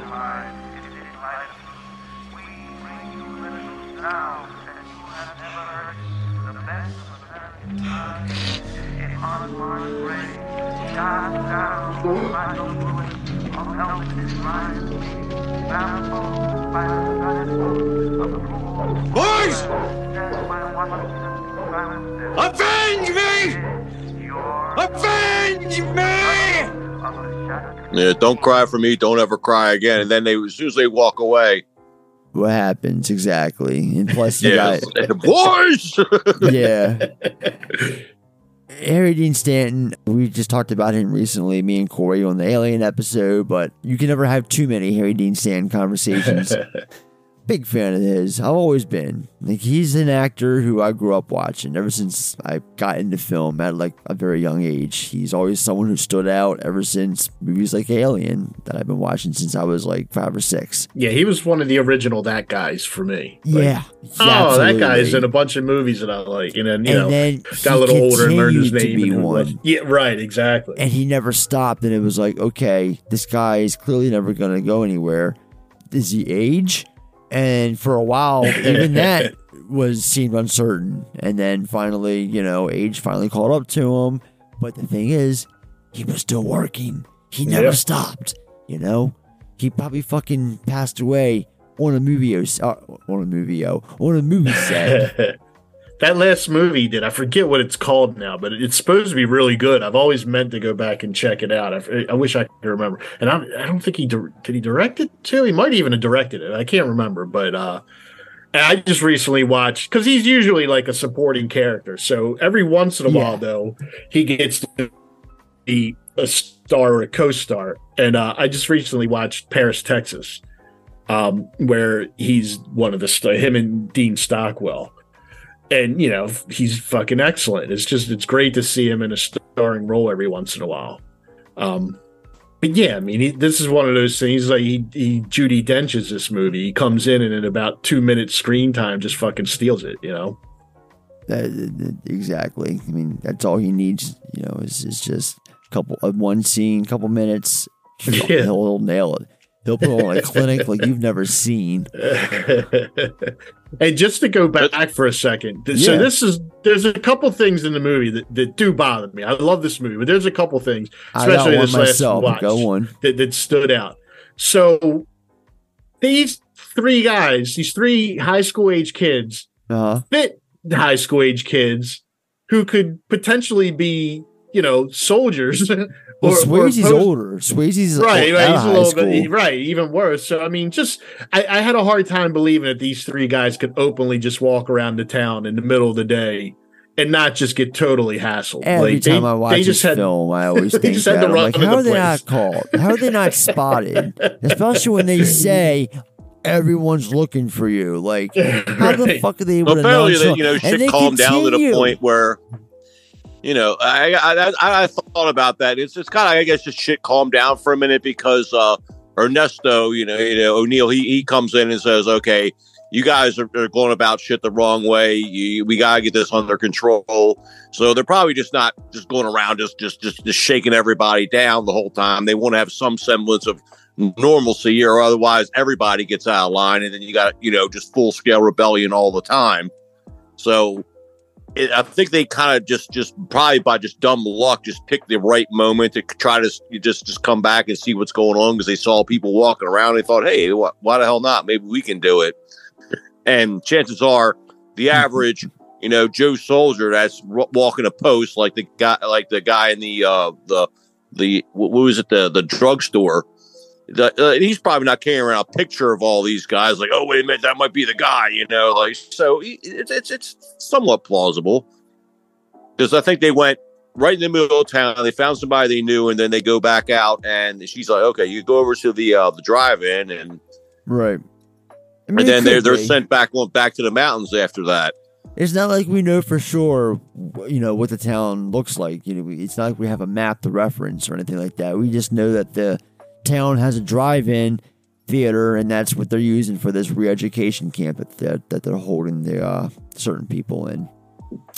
Uh, my issue, my gripe that I actually wrote down here is everyone's unconvincing crying face, and and Sheen, Charlie Sheen saying "Daddy." like I don't know. I just have a hard time. I just, daddy, the, the daddy thing always makes me go, oh. but their their crying faces are not the best, especially Patrick Swayze. Love the man, miss him. Hell of an actor, especially in this movie, but he ain't perfect. And that crying face he puts on, that's what I'm, you know, referencing. It's I don't know. It's not for me. It's not my bag, man. So the kids, I get they- over it. Yeah, they they they, miss, they visit the Masons. They uh, this uh family behind enemy lines in quote unquote occupied America. And this is where they learn that Robert's father was executed, the, the man who helped them stock up on supplies and whatnot. C. Thomas Howell's father. They killed him for aiding guerrillas, aka So they providing found guns, missing. Yeah, exactly. So that- that comes full circle at that point. Right, right. And uh, the, it's worth mentioning that the, uh, the, the, the Mr. Mason that they're talking to here, Jack Mason, is Ben Johnson. All right, Yeah, Ben Johnson. Fucking love Ben Johnson. He's an actor. You know, he's no longer with us, sadly, but he's a man who just pops up in so many roles. I mean, in, in so many movies that are beloved to me from genre work from from this time. Like he was in, uh, like I said, this Terror Train. He was in The Swarm, The Town That Dreaded Sundown. He got around, you know. Cherry 2000. Anybody? No? I haven't seen that in a long time.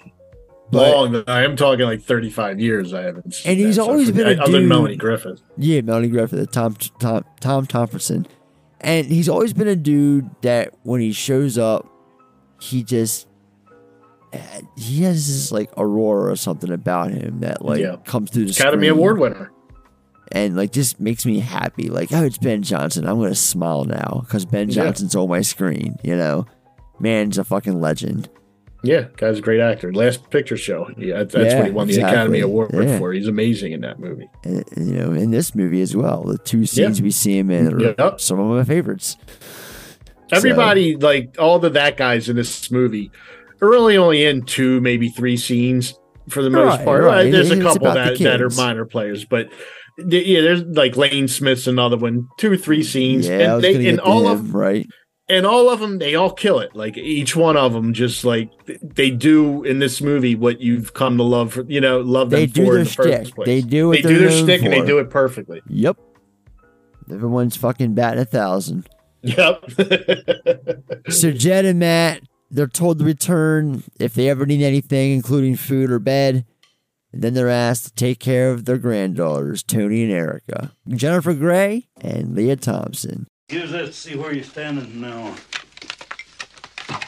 Radio? Miss Oh, no, we Miss- can't take this. Ah, no, we that- can't. It's all right. I got another one. Now, you boys listen to me. Don't go to Calumet no more. How come? Because there's been some attacks up there. Um, people waking up with their throats cut. Word has is it, it's you. Miss, we ain't got No. a thing.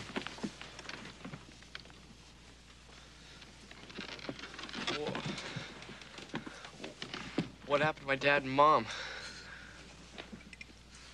Your daddy's dead, Robert. They shot him.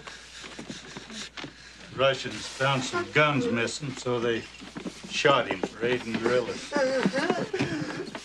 What do you mean aiding gorillas? He never aided anybody. And we just took the stuff. We killed him. They killed him, son. Made him an example. Now, you boys listen to me and let that burn in real good. I don't know where your mother is, Robert. I ain't got nobody now. You boys need food, a bed, you need anything, you come here.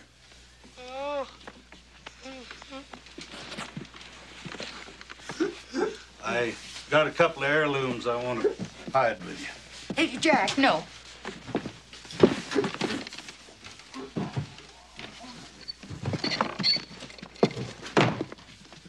My granddaughters.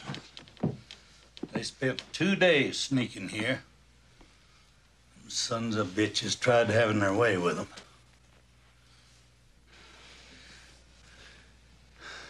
Tony, Erica, this is Matt and Jed Eckert. They're going to take care of you.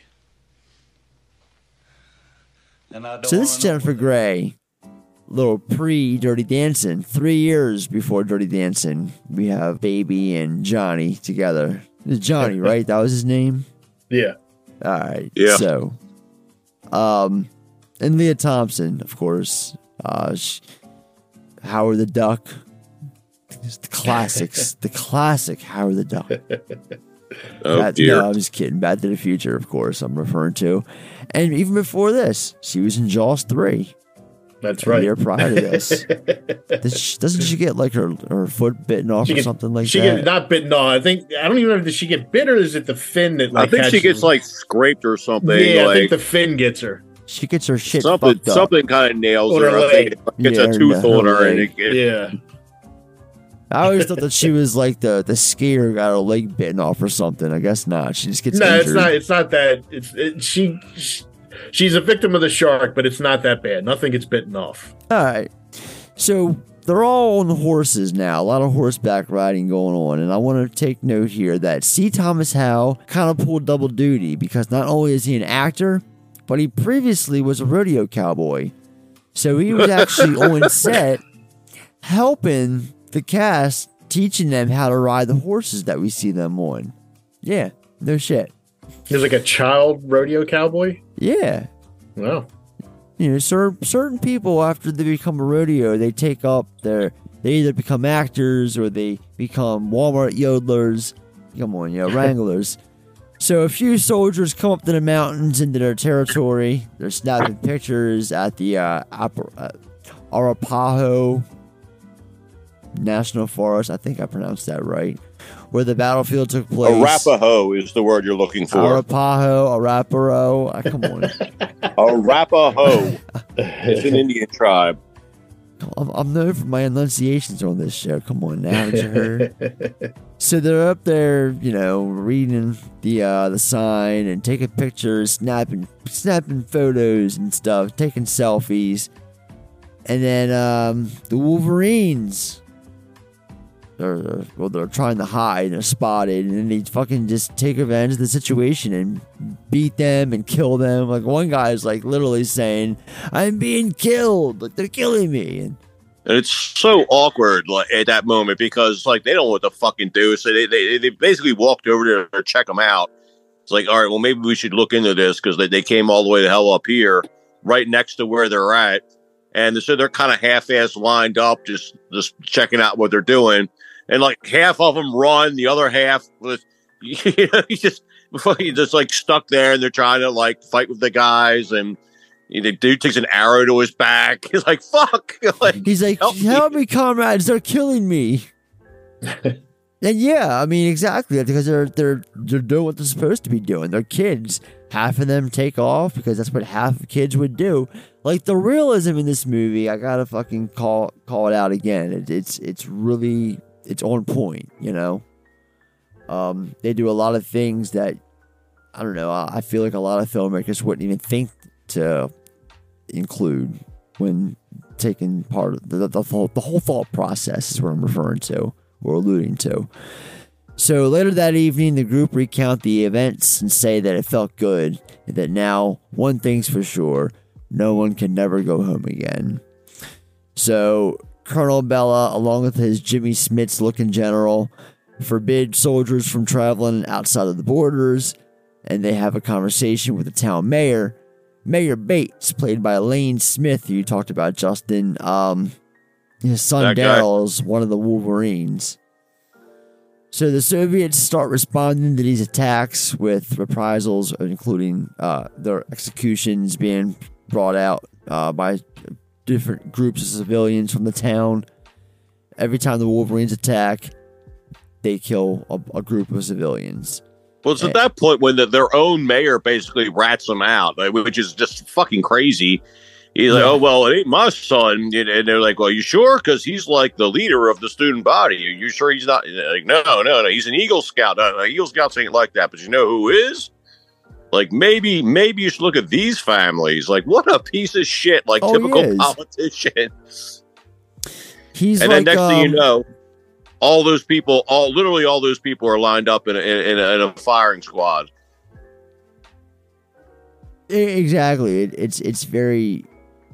I mean, tragic's the word, honestly. Because he's like he's like fucking Ellis in Die Hard. You know, he's just selling out, saving you know, selling his soul to save his own back or whatever. Um, but that's uh that's more Milius. It's like his his statement on politicians, like just no, it's so that's calling them all pieces true. of shit, basically. Yeah, Yeah, they would they would rat out their own you know, Scumbags. like Right. like constituents in a second to save their own family Yep. Right. and So- their own ass. I mean, for that matter. Um, yeah, and it's um, Harry Dean Stanton and um, Aardvark's father. They're killed in in the first uh, ex- execution that they're that they carry out, and they, they the, the boys see this, you know, take place from afar with the binoculars, and they're crippled. And this is the famous scene: "Don't cry, let it turn into something else." This is one of the one of my favorite scenes in this movie. It's uh, great line. Don't cry. Let it turn into something else. I've always thought about that um, in terms of this movie. Don't cry! Hold it back! Let it turn to something else. Just let it turn to something else, okay?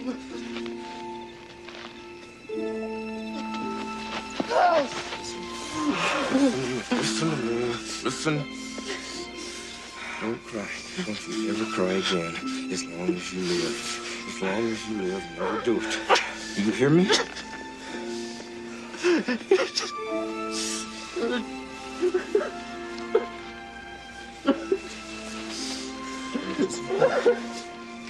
They're gonna kill us! All of us! So why should we be different?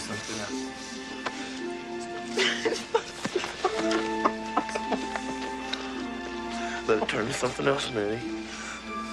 Let it turn. Let it turn. And after they have their moment, we see them counterattack in the form of a montage.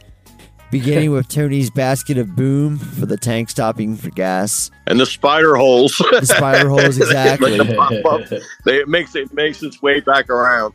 They're starting to tag their names and everything that they attack. And real green berets in real life help the actors train in the boot camp. The actors trained for eight weeks using real weapons so that they wouldn't make mistakes using prop ones. And my other note here is according to this original trailer from the Laserdisc, there was a scene in which a tank rolls up on a McDonald's where a bunch of enemy soldiers are eaten, and the scene did not appear in the final cut and was most likely removed due to a mass shooting at the McDonald's in San Ysidro, California, a few weeks before the film opened. In the film, it's now November, and we see Erica spotting the remains of a brought down air fighter and eventually finds an unconscious pilot named Lieutenant Colonel Andrew Tanner, who was recently shot down. She offers him food and brings him back to camp essentially. Powers Boothe, baby. What kind of plane you fly? Well, I did fly an F-15. Yeah. I'm an Eagle driver.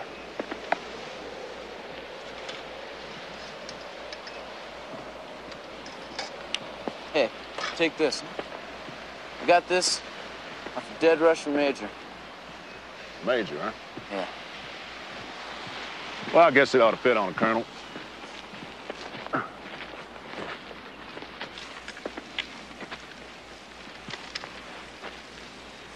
You the honcho sport?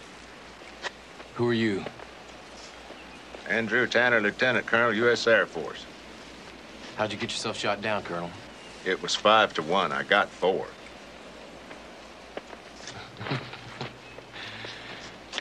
I'm Jed. How you doing, Jed? Good as can be. So, Fuck yeah, yeah. I, I love Mason Powers Boothe. Rest in peace. Damn shame the man didn't get enough good roles. But the work that he did give us, fucking impressive, phenomenal stuff. I mean, Yeah, he makes the most out of every role. He, I was about to say, man, he took some meaningless shit from like the Sin City movies and made it all about him by the sequel. You know, he was just great for shit like that. One of my favorite villains in a Van Damme movie, Sudden Death. Van Shout Damme out. movies. Tanner was originally written as a proud military man who was also anti war, but who also served as the movie's voice of reason. Boothe was less than thrilled when the character was made into a less complex and more conventional warrior, but he made the most out of it. You know, I love the character of Andrew Tanner, except for a couple things that, or one specific thing that we'll get into. He informs the Wolverines of the current state of the war. Several American cities, including DC and Omaha, were destroyed by nuclear strikes. Strategic Air Command was crippled by Cuban saboteurs, and paratroopers were dropped from airliners to seize key positions in preparation for the main assaults via Mexico and Alaska. Most of the southern US and northwest Canada are occupied by the Soviets, but American counterattacks have halted any further advances along the Rockies and the Mississippi. America's only foreign allies, China and the UK, remain active against the Soviets but are militarily crippled. And this is our spoon fed exposition. And I love that they again another like big right wing thing is the the southern border, and that's how they marched everybody in, which is right. What they're always like. You watch Fox News at any point of the day, that's literally what they're saying on there. Like, Yeah, they're just marching through. They'll tell you exactly like- that's how it would happen because Right, exactly. Mexico, So- probably not the most stable government in the world. like, Nah. So I love it. Just show you like they they've been talking about this, this the stuff we hear them talking about now. They've been talking about for at least forty years. It's kind of interesting in that regard. I want to go back to also with the the Powers Boothe thing because I found this interesting. I never thought about it before, but you said that the character was more complex the way it was written, and then it kind of got chopped down. I always, and I guess this is a testament to his performance. Then I always found his character to be not like a Rambo type soldier. He was just like a normal guy who happens to be a good soldier. But if he had his druthers, he'd be home with his wife, like painting his house. You know what I mean? Like I didn't take it that he's this this like kick ass kind of guy. He's just a guy doing his job. Um, and I guess now I think about it, the character isn't really written that way, but he plays it that way. And I think it, to me, it always came across like that anyway, you know? So just makes the performance that much better knowing that, I think. Yeah, Totally. It's kind of like he's there and he's doing what he's supposed to do because Right. he, he's good at it, but he isn't real. It's not really his thing anymore. Got kind of like the old, like grizzled kind of soldier type, where yes. you just, you know, you just you've you've had about enough of this shit. But because yeah, we uh, he, he make and they make it a point to say he's a colonel. So like at that point, you know, okay, well you, you've done risen through the ranks. You're a good pilot. Well, now you're on the ground with a bunch of kids. So I guess the best thing you can do is try to point them in the right direction because he, you know, he just again like Jed, he's just trying to do the right thing and doing the best with what he's got in front of him. and he it, like he talks to Jed at one point about I forget where it is exactly he's saying to go, but there's like like if they like he's gonna he plans on leaving and like going to a certain you know like there's a, a like California maybe I think that the Americans are still holding on to so he's like he's like let's go to California you know You- we don't you don't need to stay here and fight this fight like he doesn't say it that way but that's that's what the conversation's about um Yeah, that that part's coming up when they when they actually go to the the battlefield. But Yeah. yeah, and I think it, uh, if you I've seen the maps drawn of it, and, I, and there's just like a, basically just like a big circle around the Midwest, which is like okay, part of it's the occupied zone, part of it's not. So and and then it kind of outstretches from there. So the coasts are still basically under United States control, and then everything in between is kind of a, a gray area. Yeah. And that's what he's saying. He's saying Let, let's just, and the the reason I bring that up is just to underscore that he's a guy who he- he's not like Rambo. You know, he's just he's a guy who's who's doing his job. Who I think feels like he he's done his job, and now sees an opportunity to just to take these kids with him and, and get to somewhere safe and you know fight the battle another way rather than being behind enemy lines. So um, Exactly. yeah, Yeah. and and that that I guess it comes through mostly. No, no, but see, that's the writing there. So I don't know. I just it's No, weird to me to say that they they whittled the character down so he's just um you know like a a, a war hawk. He he he doesn't come across that way at all. No, not at all. I mean, it's it's kind of. I mean, it's kind of brilliant in a way because he's he's not even telling him like, look, you guys ought to this this is what you need to do. He's kind of presenting it like a, a, a choice at that point where it's like like look, I'm heading out. You guys ought to come with me. like this. Yeah. This, like trust me. Uh, from it, I'm coming from a place of experience. Like this isn't what you want to do with your life. Like you should probably Right. just head on out right now. You've done a lot. Like let let the professionals take over from here. Yeah, right. You see him start assisting the Wolverines in more attacks. Eventually, they draw the attention of Soviet General Brzezinko, we'll just say that, Brzezinko, who orders further reprisals against the civilian population. Later in the evening, when he sees Robert marking his rifle, he tells him, All that hate's gonna burn you up, to which he replies, Keeps me warm. All that hate's gonna burn you up, kid. Keeps me warm. Love it. Snowfall time. You see Tanner lead the team into one of the uh, re-education camps to free and arm the prisoners, as well as blow up one of the big Aerojet fighter or Aerofighter jets. All of this has the attention of the general, who orders further reprisals against the civilian population. And this is when, um, in real life, because it got so cold when filming, because they once said that this was like one of the f- coldest uh, productions i- i- on record for Hollywood. Swayze got frostbite, and a few years later, apparently, he said that it felt like someone was shoving toothpicks against his up in his fingernails whenever it got too cold. That the hmm. actors and actresses had to adapt to filming in these temperatures that were often well below zero degrees Fahrenheit. It's one of the coldest productions, like I said, on record. It's And all the and snow it stuff looks great. Yeah, it it, it, does. lo- it really looks good. Yeah. The snow stuff looks great, and I love how they're wearing the matching the the, the snow outfits. Like it's Yeah. just it's it, great, great tactical stuff. And that's a, that whole element of realism that it has because when you're based in, in the Rockies, you're not just fighting the enemy; you're fighting the elements. You know, it's it's it's a whole thing to just be able to survive in those conditions eh, under perfect you know, conditions. you know, like if you had everything you could take with you to go camp out in the damn woods in the Rockies in winter, you'd still probably have a hell of a time, even now. like these, you know, these kids are out there doing it. They're filming it, you know, but like but this is this is going on, and they're they're just doing it by taking all the shit. Well, the Russians got good shit. Let's take theirs. So now we're in January, and we see the team uh, now in the white attire to blend in the fall in a battlefield, watching a, ta- a tank battle. And Tanner tries telling Jed to quit now and grow old, but before he can even respond, they have to hide from an incoming tank. And there's a crossfire that they, get caught in the middle of, and Aardvark starts to panic. He gets shot, killed, along with Tanner. I love Tanner's dying words. Come on, buddies. Come and get them. Shoot straight for once, you army pukes. Army pukes. And the way he says it, his delivery Yeah, and is he, what and he fucking it. he throws the uh the, the smoke grenade in there. He's like, "Here, hit this fucking target." Yes. Like he's like, "Here, I'll just I'll light it up for you. Just fucking aim me here, dummy." But we get this burial service for him and Aardvark after that that follows. And um yeah. Exit stage left, Powers Boothe, man. Gonna miss you. And now it's February. There's a parade happening in town for the general, with all the civilians forced to be spectators. And later we see the Soviets' plans change. No more reprisals for every attack. From now on, they're just going to invade their territory the same way their territory keeps being invaded. Fight fire with fire.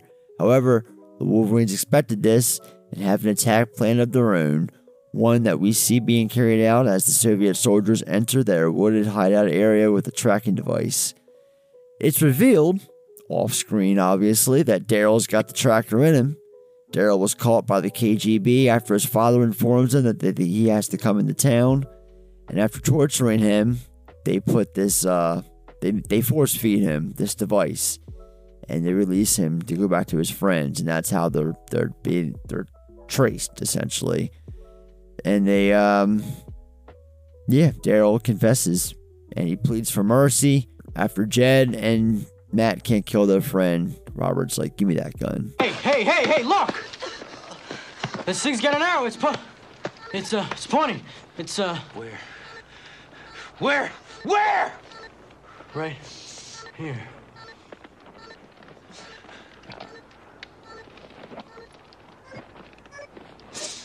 Daryl.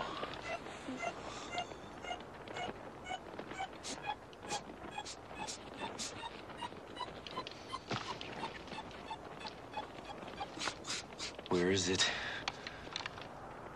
Where is it? God damn it! Where's the bug?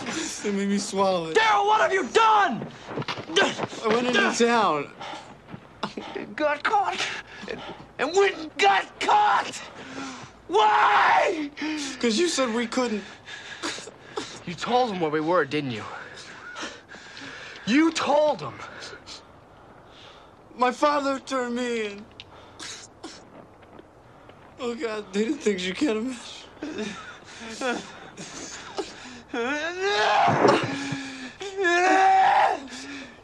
You son of a bitch! You want blindfolds? This is violent at the Geneva Convention. I never heard of it. Dog face! I show you how Soviet dies.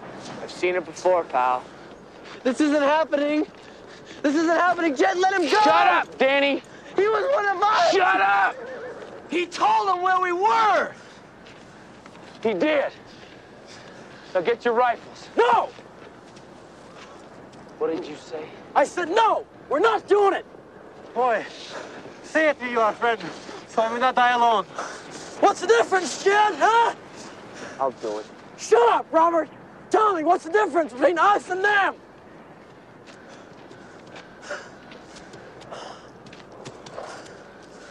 Because we live here. Ah! Don't shoot. Don't shoot. Don't shoot. Don't shoot.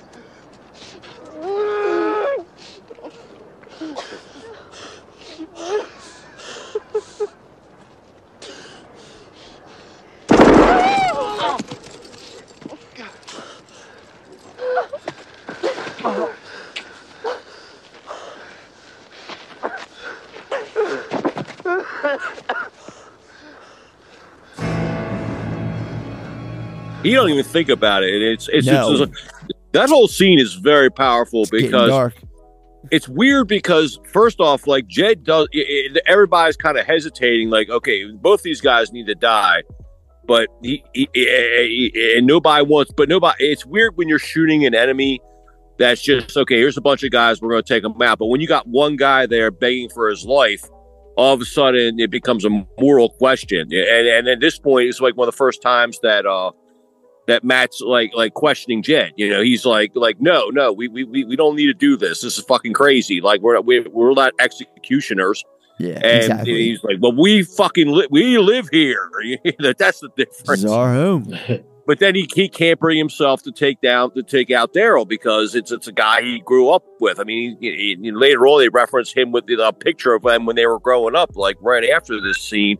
Robert just standing, he just casually walks up, like Do hip that. fires, like did it, it, you know, like goodbye. I'm surprised he didn't carry it out, carry out with it, hand them back the gun, and just be like, bunch of pussies, you know. so everyone else are eventually ambushed by helicopter gunfire, falling into a trap when the Soviets leave a bunch of fruit on an empty road. Fruit basket. Tony and Robert are both killed. Robert sacrifices himself to the helicopter as a diversion, while Jed leaves a mortally wounded Tony with a grenade. I'll kill Jed. And don't let him get me. Because he'll make me talk.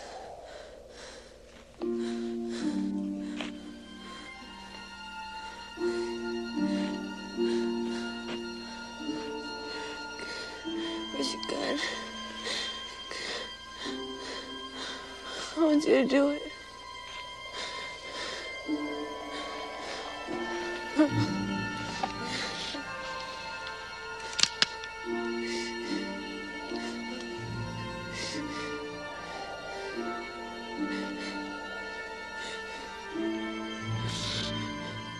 I can't. I can't, Tony. I can't. It's okay. It's okay. Give me a grenade. I don't want to be too cold. Okay?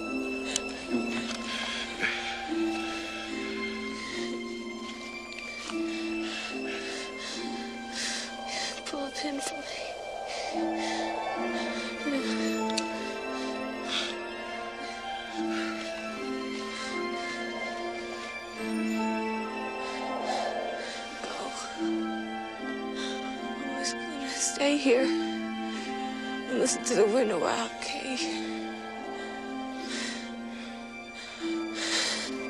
Go.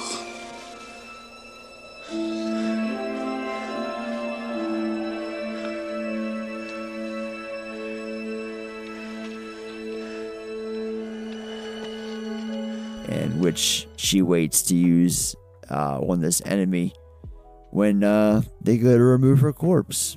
So, two things. One, we didn't really touch upon this kind of possible relationship between Tony and Jed. That that's kind of like I don't know. It's it's kind of. Uh, you guys get the vibes, or it's just me? Between I mean, they're definitely and being flirtatious. And and, I and, and take fucking Dirty Dancing out of the equation. Right, please, right. Yeah, no, that For the that's sake of just like it- conversation. Yeah, and it's hard No. to do that in a way because you've seen that dynamic. I know, but in But the I- sense I of this I movie, think- though, I, I'm Yeah. seeing what I'm seeing.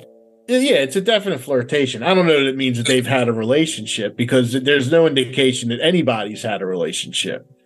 Um, so I just always read that as that nobody, it, you know, there was a little thing between Lea Thompson and um, what about Tanner and Erica? That was my right. next That's question. what I'm saying. Yeah, that's there's, a there's a little, there's yeah. Again, I think it was a flirtation. I don't. I don't think that there's any actual relationships or, or especially sex happening in the movie.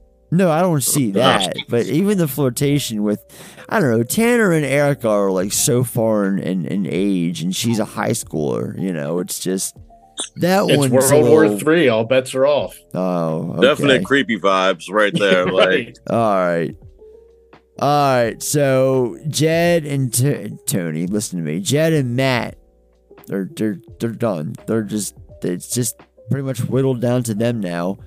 So they go in to attack the Soviet headquarters in Calumet to distract the troops, while they let Danny and Erica escape. During this, we see Bella seemingly have a change of heart and is in the process of writing his resignation out, and he's distracted by gunfire and chaos. Like he's this this whole ordeal has turned him. My man has seen the light.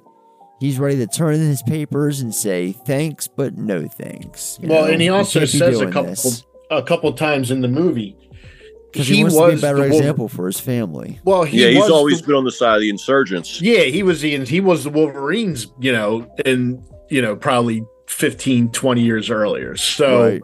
he he does sympathize with them. Like he understand, you know, he's he's been on the other end of that gun, so he knows what that's like. So, Jed and Matt, in the middle of all this, you see- we see Danny and Erica. They're they they they're free. They escape. But then when Jed and Matt are on this train carrying out their attack, or at this point, it's no longer a diversion. It's it's a full it's a suicide mission at this point. They're on this train, and I'm gonna get a little critical here because watching this, I had one main gripe with this whole ordeal, this whole end sequence here. This that that takes place on this train, and that's we see Matt get shot and jumps off the train, and then the the guy goes looking for Jed, sees the blood, and then with his back turned, Jed appears with this gun, and he said, "You missed." And that's what draw- he basically says, "Hey, I'm right here." And the guy turns around, and that's when they had the, the the gunfire, and they both get shot, and you know, essentially both get killed. But that's like a rookie mistake, man. Like giving yourself yeah, up. but, like- you know, but the fi- you have to have that final showdown between the two hunters. You know, like I don't know. It it's Um, it's like why would you speak? They didn't lose the anybody up, Just until the point that uh, that guy got involved in the film. You know, that's that's Right. when they started losing guys left and right, or losing you know, like squad members left and right. And then next thing you know, you know they they, they need to go have that final. You know, like I'm going to take out the guy that that that got all of us. they're just defeated, man. And we see it here on this park bench. You know, we both the brothers are mortally wounded. The colonel sees them, but he's just like, "You guys look like you've seen better days. Proceed." He just lets him go. Well, he's carrying him at that point. Yeah, Jed's carrying Matt, and despite being enemies, Bella lets him go. He sees the their children essentially. The brothers reach a bench and they hold each other as they die. Just hang on, man.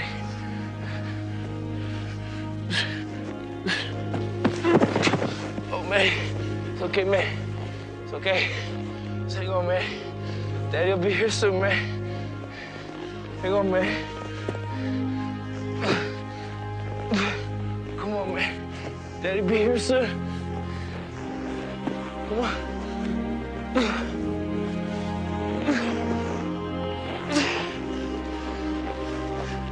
It's okay. Come on, man. Hold you as long as I can, man. Hold you as long as I can. You lean on me.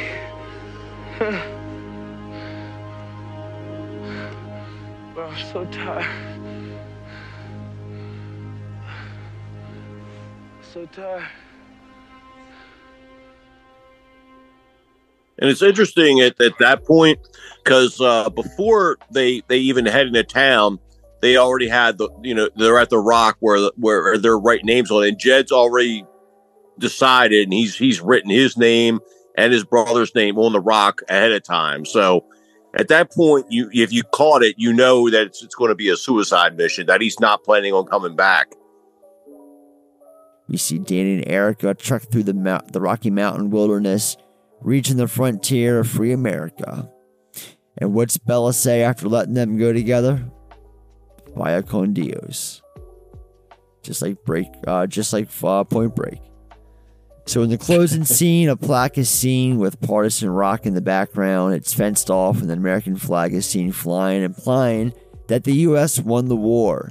The plaque reads: In the early days of World War III, guerrillas, mostly children, placed the names of their lost ones upon this rock. They fought here alone and gave up their lives, so that this nation shall not perish from the earth. We're free now. Free.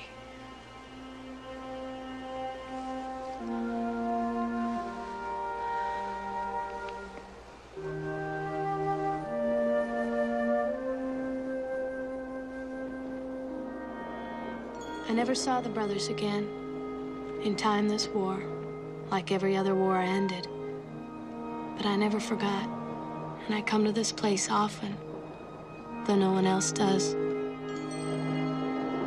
In the early days of World War III, guerrillas, mostly children, placed the names of their lost upon this rock. They fought here alone and gave up their lives so that this nation shall not perish from the earth.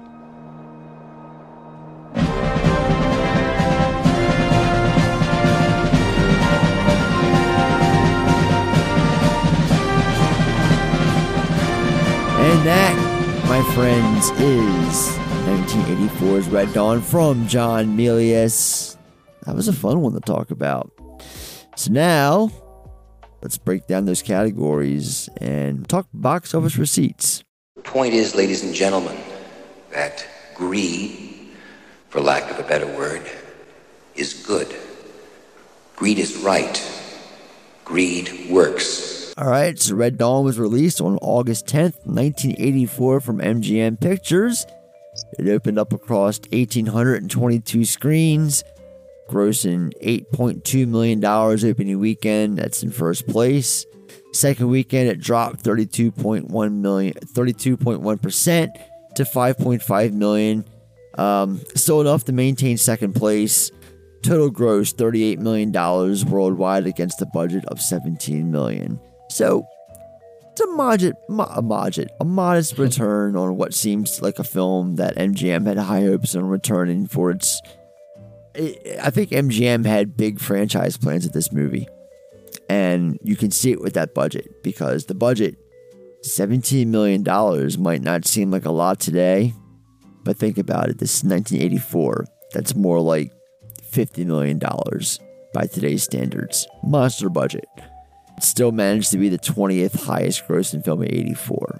To me, when I see 38 against 17, in my head, you're barely breaking even because of the the, the actual cost that, goes into like marketing and stuff like that. That's that's a lot of a lot more behind the scenes than anything else. We, we talked about this time and time again on the show. I always bring this up, and that's the hidden costs into, into making a movie, and a lot of that is the marketing and that's not part of the budget numbers that I always reveal. But that was also like 84.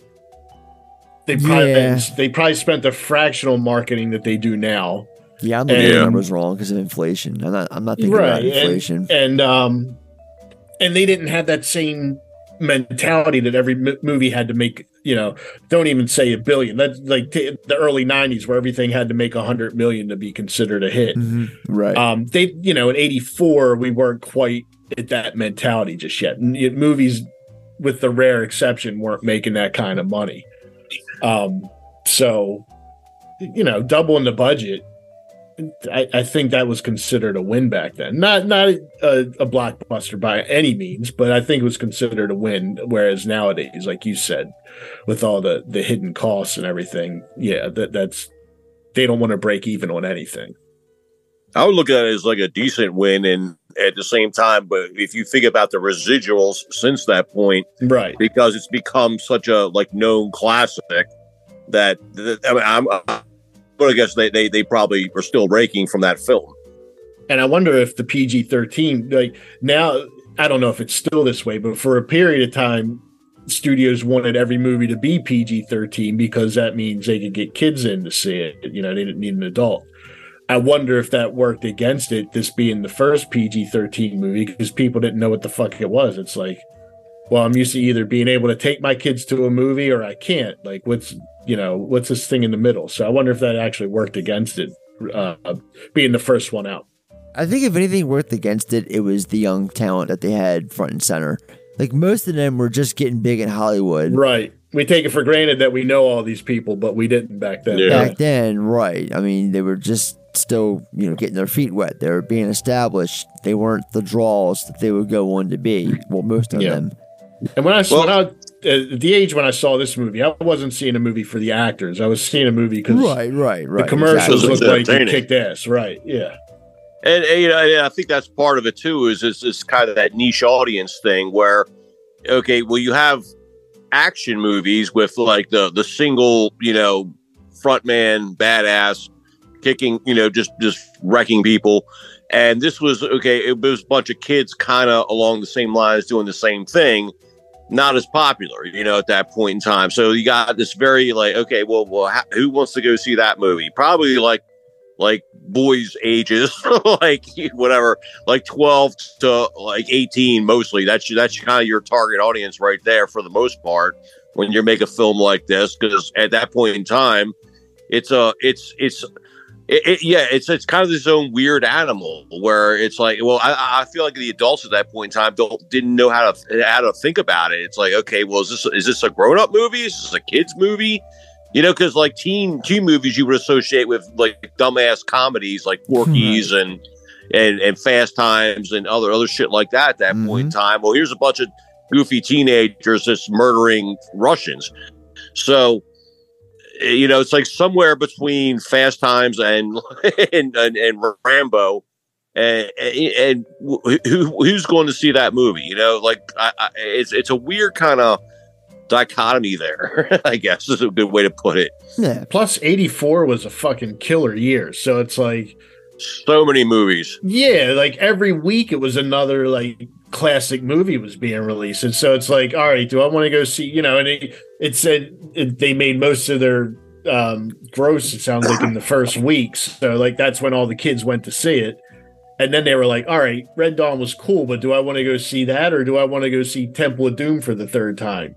Or Ghostbusters for the fourth time? Ghostbusters or Yeah. Beverly Hills Cop. No, that, that was, yeah, that there was just December, so never much mind. to choose from, and it, but you know, there was just so much to choose from at that point. So Yeah, there were a lot of blockbusters that year. Right. Yes, yes, there were. Like legit blockbusters. All right, well, let's take a walk to the credits corner and see what they all have to say about this movie.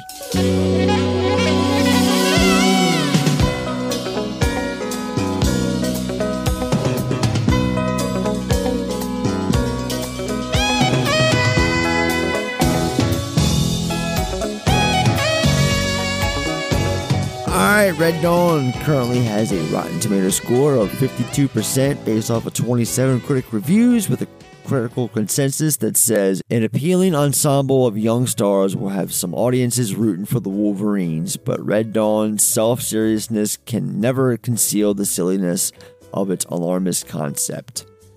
It's got a Metascore of 53 out of 100 based on 15 reviews.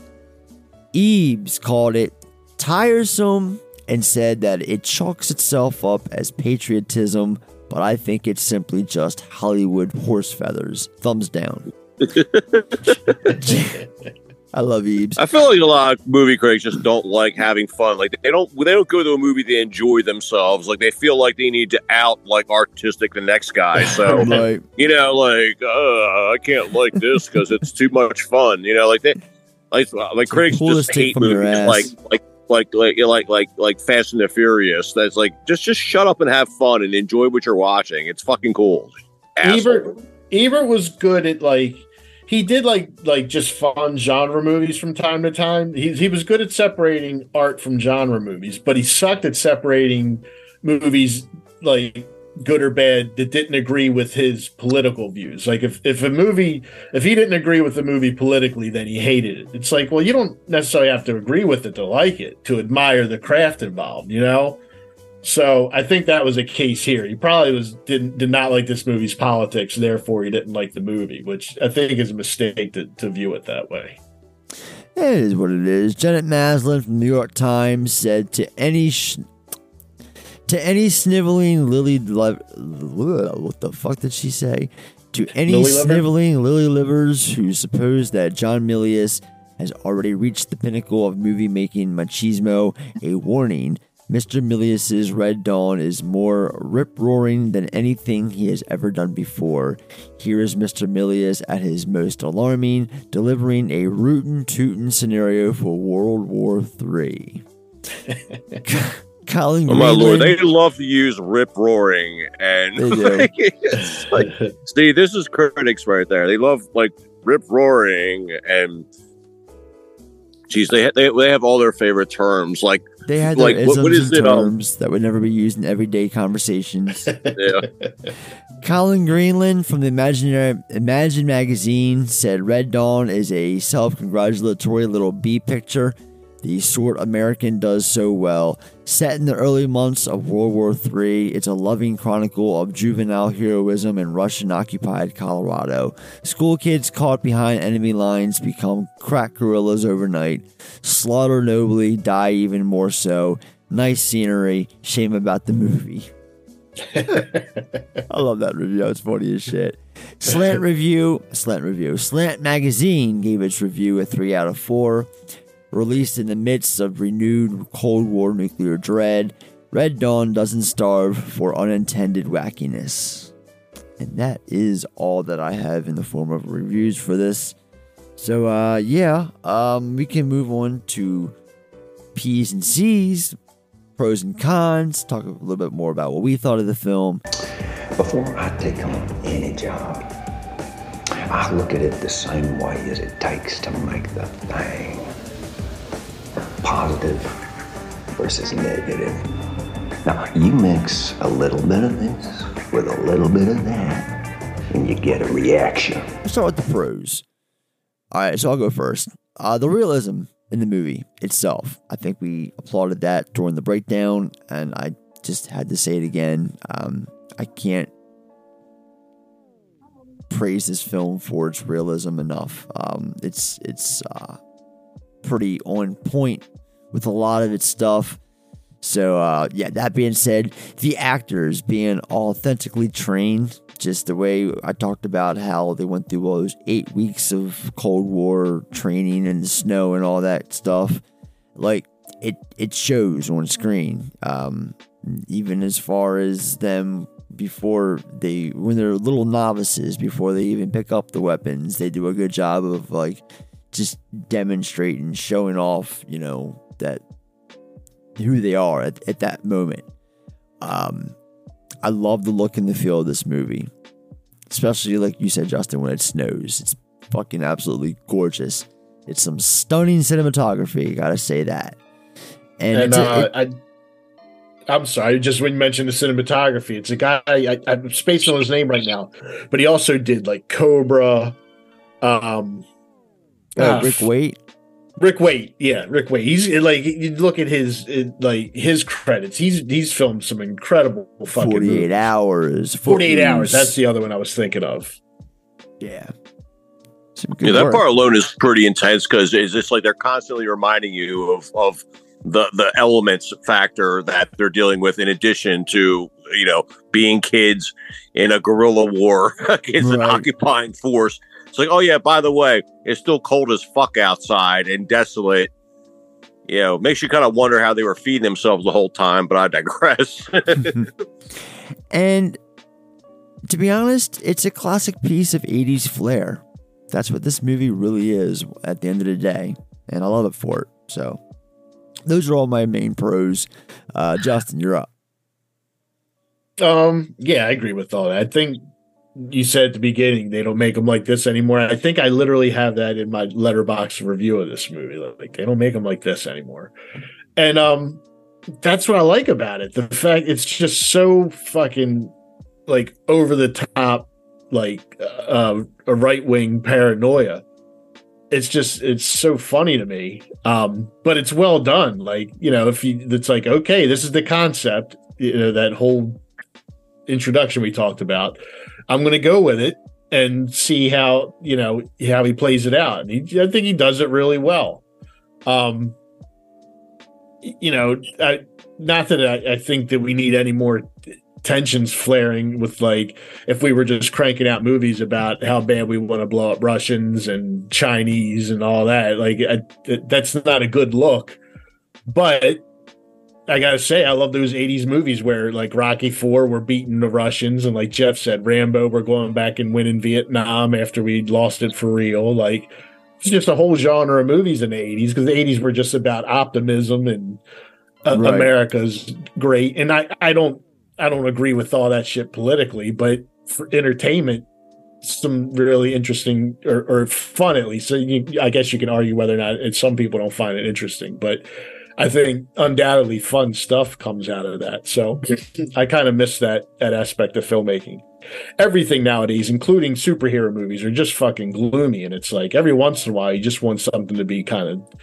It's it's fun to look back on these movies and and they're so kind of silly, but um, you know, good action on top of it. I don't know. I guess I shouldn't say that because I don't give the Fast and Furious movies any credit, and I guess that's what they are in a way. So, um, That's but I don't know. This, yeah, you know, this is this is a good version of that kind of movie. Just turn off your brain, watch it, have fun. No. That it?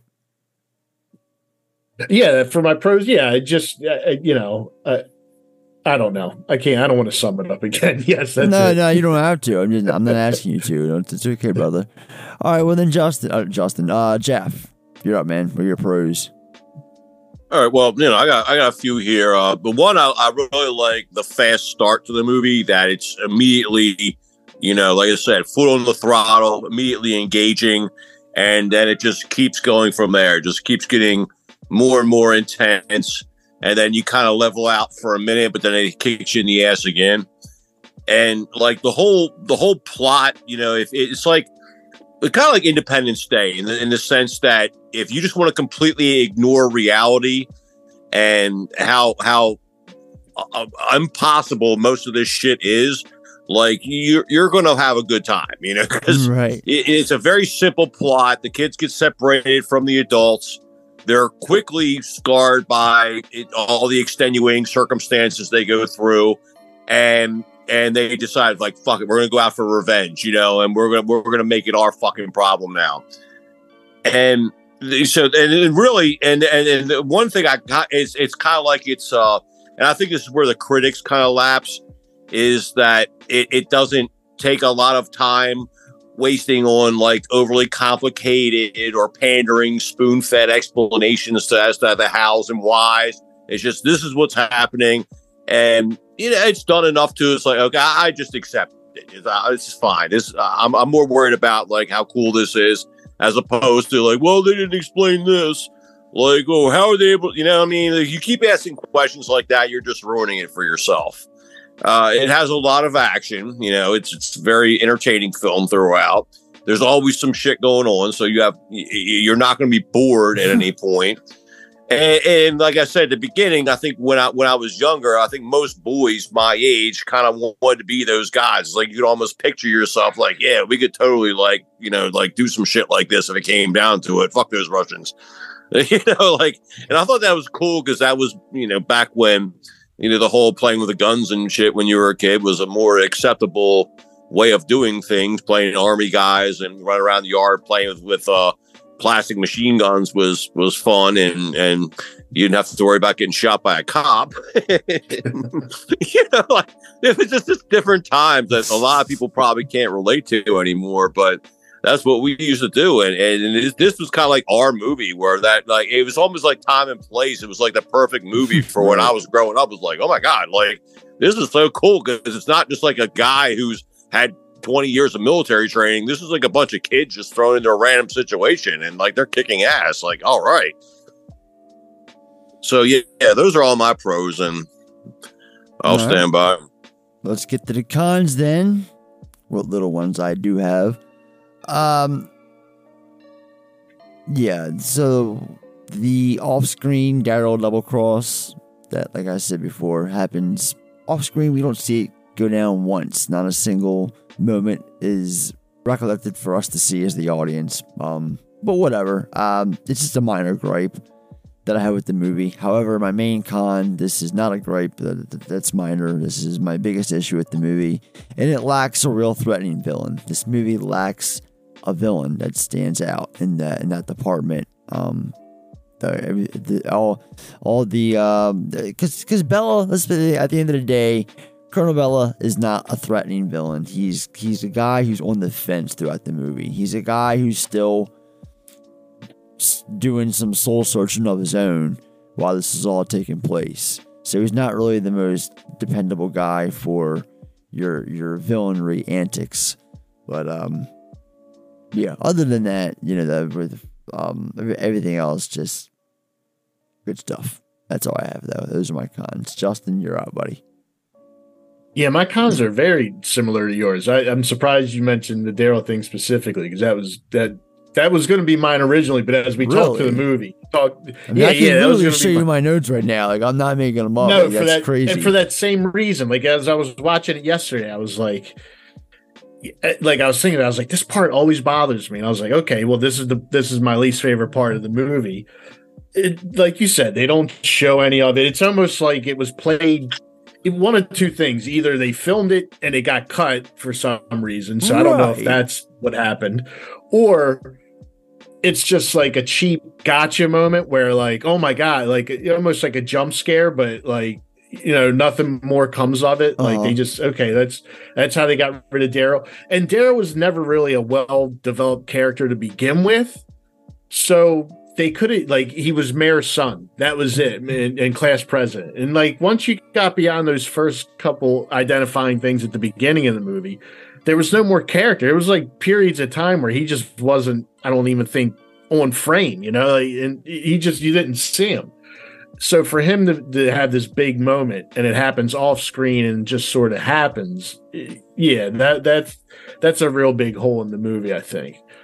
Um but then I think the just the third act in general loses steam, like you said, the, the Patrick Swayze, and we kept calling him that guy. I want to shout out William Smith, who's one of my favorite character actors. Um, I can't remember the, the character's name, but that that uh, Russian commando uh, commander, whatever, I don't know what his rank was, a general maybe. Um, but yeah, that that shootout they have that that just kind of feel felt rushed. It was almost like all right, we just got to get to the end of the movie at this point. That they could have played that out a little bit. Um, so those are my biggest cons. I, the, the the Aardvark character, like again, once they kind of introduced him at the beginning, he would disappear for periods of time. So a couple of just the writing could have used just one more pass maybe on the screenplay, bulk up the, a couple of those minor characters a little bit, give them one or two more scenes. Um, I think that that would have fleshed it out a little bit better. Jeff? All right. Well, I mean, to, to add on to that, and I, I just kind of generalized it in the uh, just the, the the over like the gratuitous oversimplifying a lot of the plot points for the sake of keeping the story moving along, and and you, you probably picked out the best one of all. Uh, You know, like the you know Daryl just just at some point just walks away, goes back to town, and comes back with a uh, apparently a, uh, a bug stuck up his ass, and, and, uh, you know, and uh, nobody's even questioning it. Like, oh, wait a minute, like, how did they find us all of a sudden? It couldn't possibly be because of that.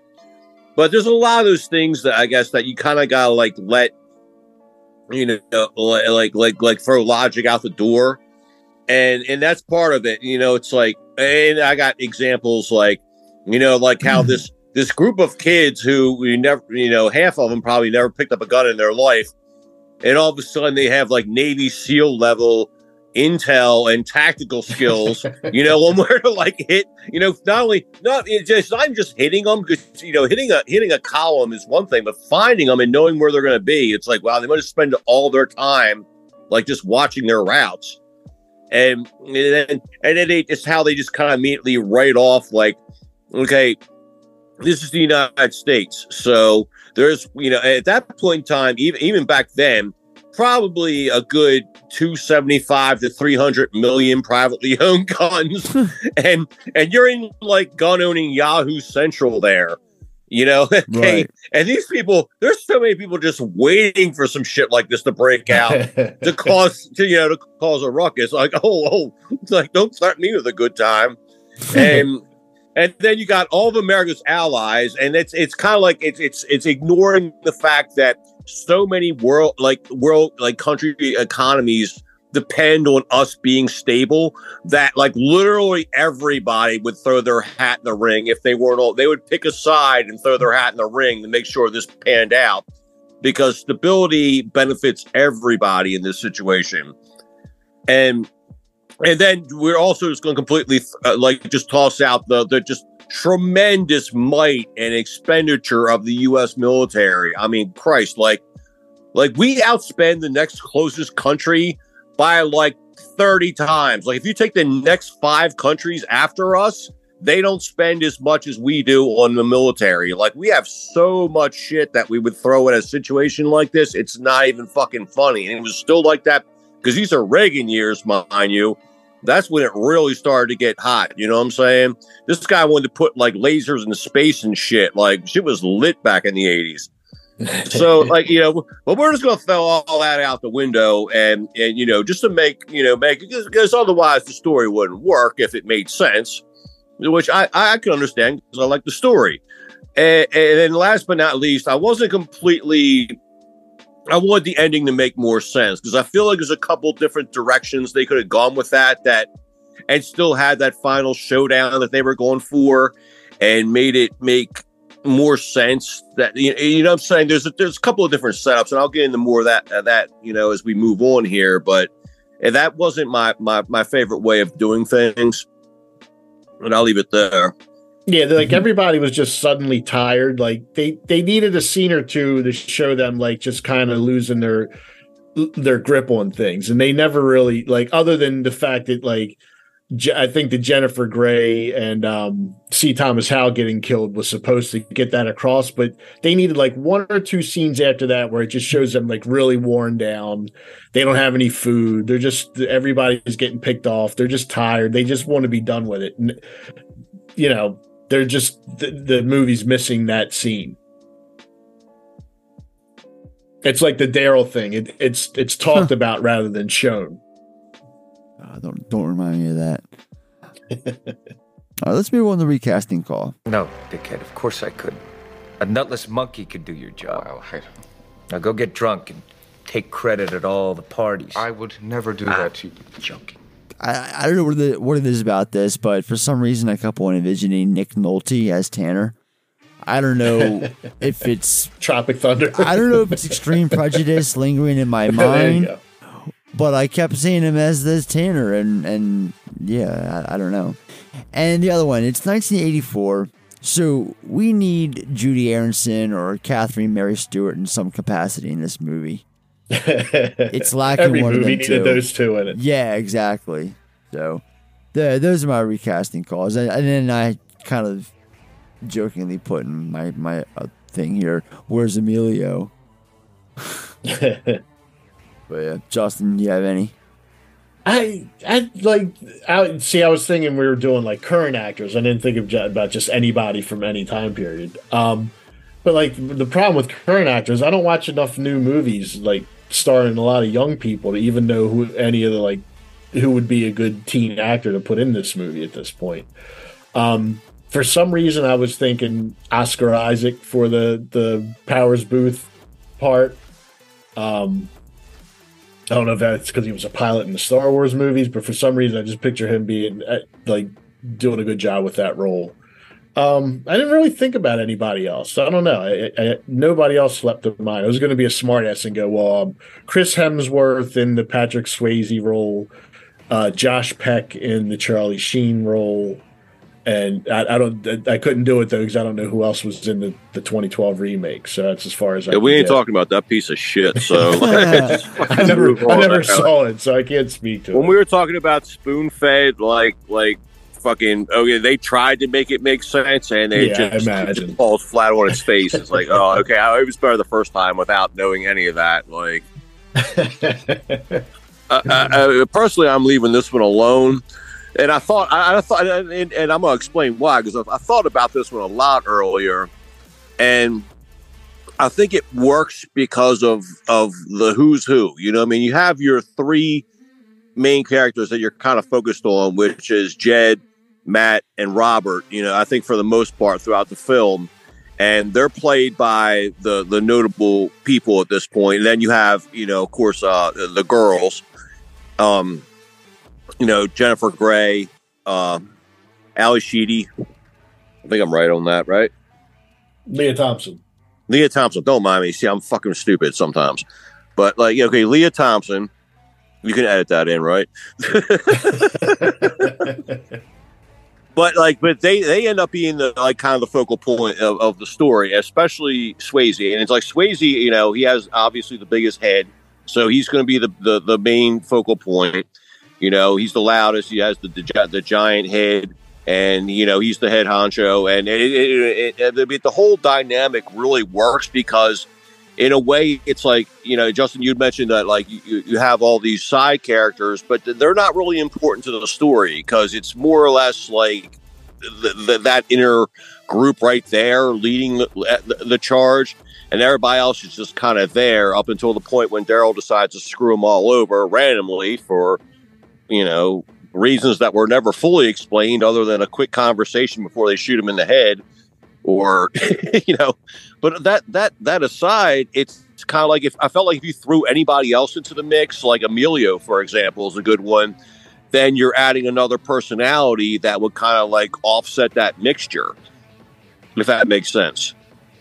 You know, like if you throw another strong personality, well, then all of a sudden you're going to have people focusing on the wrong people when it's really about the, the guy in charge and you know the people that are immediately around him and and backing him up. And I think that's where it, kind of it, it kind of makes sense because the rest of the people are kind of uh, you know, throwaway characters, so to speak. Like they, you know, they're there, they're helping them with all the guerrilla raids and everything, but at the same time, they're not super important to what's going on at any at any moment. All right, well, let's move on then to another category that we have in the form of one question, no answer. Do you have any other questions for me, counselor? All right, my question: uh, Was Erica molested or assaulted by one of the KBG prior to being found or saved? Like she's very off-putting until Tanner comes into her life. It's something that I was thinking about during the. the there's, there's a bunch of time with, with her around everybody else before Tanner enters the fray. In fact, the um, the the Tanner character comes in pretty late in the film, in my in my opinion.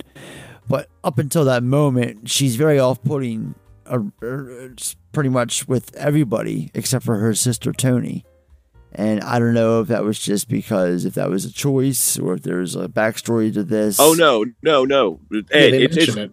They do. It is mentioned because there's the one Yeah. point where Charlie Sheen asks him to like do the dishes, and they, they get pissed off, and he's like, "What's up your ass?" That's and what they that both scene's like about? freak, and they both freak the fuck out because and yeah, what like what's up your ass? You know what I mean? And like they they just go bananas at that point. Yeah, I know, I know the and- scene. Yeah, yeah. Yeah, and she's like, and she's like, "What you said is wrong." Right. and no, it, no further explanation really needed if you caught it, you know. But yeah, I mean, I think that's kind of what that's implying that there Okay, was okay. some. all right. Well, Yeah, well, like- there is a scene later on. I forget who's talking. There's two characters that are talking. I think somebody might be talking to Tanner actually, and they say they allude to something. They don't go into any detail, but they just say something that happened to her before he got there. I, I forget the way they put it, but there is a direct like something did happen to her. I forget when they said it happened, and like I said, who's talking, but there is a definite mention about it. That something, yeah, something did happen. They don't go into any kind of detail about what that is, but All right. Well, that's my question, Justin. Question is, why the fuck didn't we get to see Daryl go into town and get the bug shoved There up you his go. ass? There that was my question. Jeff. Uh, I thought I thought about this one for a bit too, and the one I came up with, which I thought was would it be interesting, would be if either Swayze, probably not Swayze, but Jennifer Grey, if either one had been a different person cast in that role, how it would have affected to the final outcome of Dirty Dancing. Because if you guys, and I hate to bring it up, but if you've you've watched any of the the, the the behind it, I have a wife, so of course I've seen some of the behind the the movie stuff, and I know that they basically hated each other because of this movie. Um, they they did not like each other d- during and after the filming. So like, eh, but that it's like that kind of weird, like I hate you sexual tension that really made Dirty Dancing work. So like, if they'd never met prior to doing that, like, would it would that have still been the the uh you, you know the the amazing like like like cl- classic that it is at this point? Yeah, I can see that. You know what I'm saying? Because it's Yeah. like Yeah, you yeah, take yeah. away that that prior experience that they had with each other, and they're like, "Oh, fucking no, I I ain't working with Swayze," you know. And then it happens, and that that kind of I don't know. Somehow it probably made their on-screen relationship more that much more believable. Mhm. I guess I got you. that weird tension. I got you. Absolutely. All right. Now we're at Mulligan moment. Okay. If you had to do it all over again, would you make the same choices? Yeah, like I mentioned before in my cons, give this film a more threatening villain. That's the key ingredient that the film is missing. Like I said, this movie needs a villain, a more durable, threatening villain. That's what this movie needs is a, is a, is a deeper threat. So if yeah, if that's one thing I could do, uh, you know, do over is uh, I would, yeah, give it the villain that I feel it deserves, and not Colonel Bella, who changes his mind every flipping scene you see him in. Justin, Um, you see, I I kind of like like the more I think about it, like I, I don't feel that it needs like one central villain, but it it actually makes sense that it's just a series of different villains because it's sort of like how communism works. Like rather than just having like the one gen, you know, it's it's a bureaucratic thing. So it's a bunch of different guys who are you know getting getting these these shitty results. Um, yeah, I don't know if that's Milius saying something about how bureaucracy works, but I, I think it works in that regard rather than just having one main villain. Um, but my like you know I, I I'm beating it to death, but I won't even say Daryl again. Let me say something else. Um, the, the end confrontation could have the, the script could use another pass on that. That that could have been a little bit more exciting. Um, a little bit more build up as to why Jed and Matt are just so burnt out. Um, just just give me a scene or two of them just just showing that, discussing that. Um, it makes them going on a suicide mission make a little bit more sense. That that all just feels rushed. Um, so yeah, re- redo the ending and just stretch it out just a little bit. Uh, this movie could have been about another 10 to 15 minutes long. I, these scenes I'm talking about adding on, I don't think they would eat up a lot of time. A Couple quick scenes, um, it would make it that much stronger. Jeff, you're up. Yeah, um, you know, and Justin, I'm going to kind of agree with you, just in a, a different, you know, like uh, uh, branch off of that. Uh, I, I want the ending to make sense because I, I watched and I, I went back and like I watched the ending a couple like that sequence between the helicopters. Which, if we really want to, I mean, talk about it, when you have those three armored helicopters and they appear in every '80s movie that has a Russian in it, where they, they- you know, like if they're in Rambo three, I feel like they, like somebody got a sale on them at one point in time, and like they just they appear in everything, and those things are like flying tanks, and they that, that's that's probably where the movie should have ended. You know, they just came in there with missiles ablazing and just just just, just scorched earth like the entire thing, but. You know that that that whole that whole part aside. Again, we're suspending reality, but after that, you know, there isn't really much there. It's just like, okay, I'm burnt out. Half the people are dead. Um, we're gonna co- commit suicide by running into town to make this diversion that you don't even need. When in reality, we could all probably we're we're in the middle of the fucking forest. We could probably all just get on our horses and ride off like somewhere. And I'm guessing they don't have the most robust like forest patrols going on at this point. you know that they're going to find like four kids riding horses through the woods, and they could probably all make it without there, it being a problem. So I feel like you needed some kind of better catalyst than just like, oh fuck it, I'm we're burnt out. I'm gonna go kill myself. You know, like that. Death by firing squad, you know, but I'm just going to take as many guys down as I can because I don't know. Yeah, like you said, I don't know if anything really got them to that point, and if it did, we didn't really feel it. So I, I thought maybe you know, like, like at that point, instead of having the, the Russians just come in and and murder everybody with their giant helicopters, which could have murdered everybody but didn't. Instead, they just get cap- uh, a few of them get captured, or you know, or the the the guy who's hunting them, who I think is they brought in late in the film to kind of be that villain that you're talking about, Ed. You know, he's like the mm-hmm. specialist that they finally bring in, the the hunter, you know, quote unquote, to find find the the rebels that are giving him so much trouble. If maybe he caught wind of it and was chasing them to the border, and they had because you still want to have that final showdown, but you got to have like a good catalyst for it. Like, Yeah, and I want to know what their motivation is to go into town. Like, if they have to go rescue the two of them and sacrifice themselves in the process, okay, that's good. If they have to you know, like if the other guy's chasing them out to the, the, the outskirts and they're going to stop and, and hold the hold the line, you know, so to speak, so that they can keep going and get over to the, you know, the U.S. side of, of things, then, then uh, you know, that's cool too. And you can still have your big gratuitous shootout and, and, and have them die.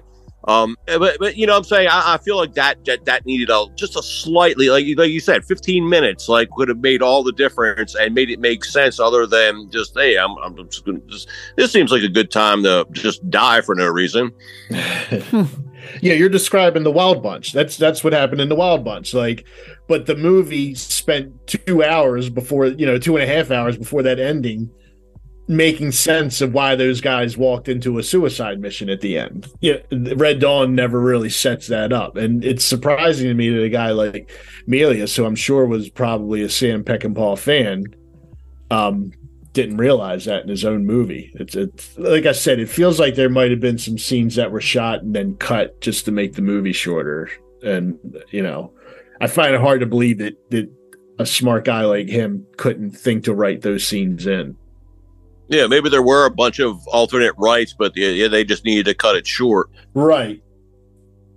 Yeah, we got you know that happens when you're filming. We got to lose a scene. We just don't have the time or the money to make it, and those feel like a lot of stuff towards the end feels like is the stuff that got cut. Either they filmed it and it didn't make it in, or they just ripped those pages out of the script and didn't. Yeah, or they just went with the uh, the the the one ending that for whatever reason, I guess for the sake of time, because you know how many times have you watched like the making of, or you know one of these things that really deep dives into a, a film, and you you hear about this alternate and it's like wow, that would have made a hell of a lot more sense. Right. And then- but that's the one they cut, you know, because whatever test audiences, time constraints, who knows. Right. But that's the one they went with. It's like wow, so okay. All right. Let's move on now to Finger Looking Good. Finger licking good. Avenge me. I mean that and the shoot 'em up montage that immediately follows, like the those are my key favorite scenes. And I've also been a big Ben Johnson fan, like I mentioned in the breakdown. So of course, anytime he pops up on screen, I'm fucking having a good time. Uh, but ultimately, the Avenge Me scene with Harry Dean Stanton and then the the montage that follows it has always been like my go-to favorite part of this movie. Everything that I mean, I love the film from start to finish, but like if you had a gun to my head, say pick out a scene, that's what's gonna you know come out of my mouth is that moment. So yeah, that's my answer, and I'm sticking to it. Justin, Yeah, I mean that that scene or um or when Powers Boothe gets killed, that that's a cool scene. Um, but like when I think of this movie, I, I there like little there's individual like moments of dialogue or individual shots that I remember. Like that shot at Powers Boothe when he's he's running towards the camera, and you're like, "What the fuck's going on?" And it turns out he's getting ready. You know, they're playing football. Like I love that shot.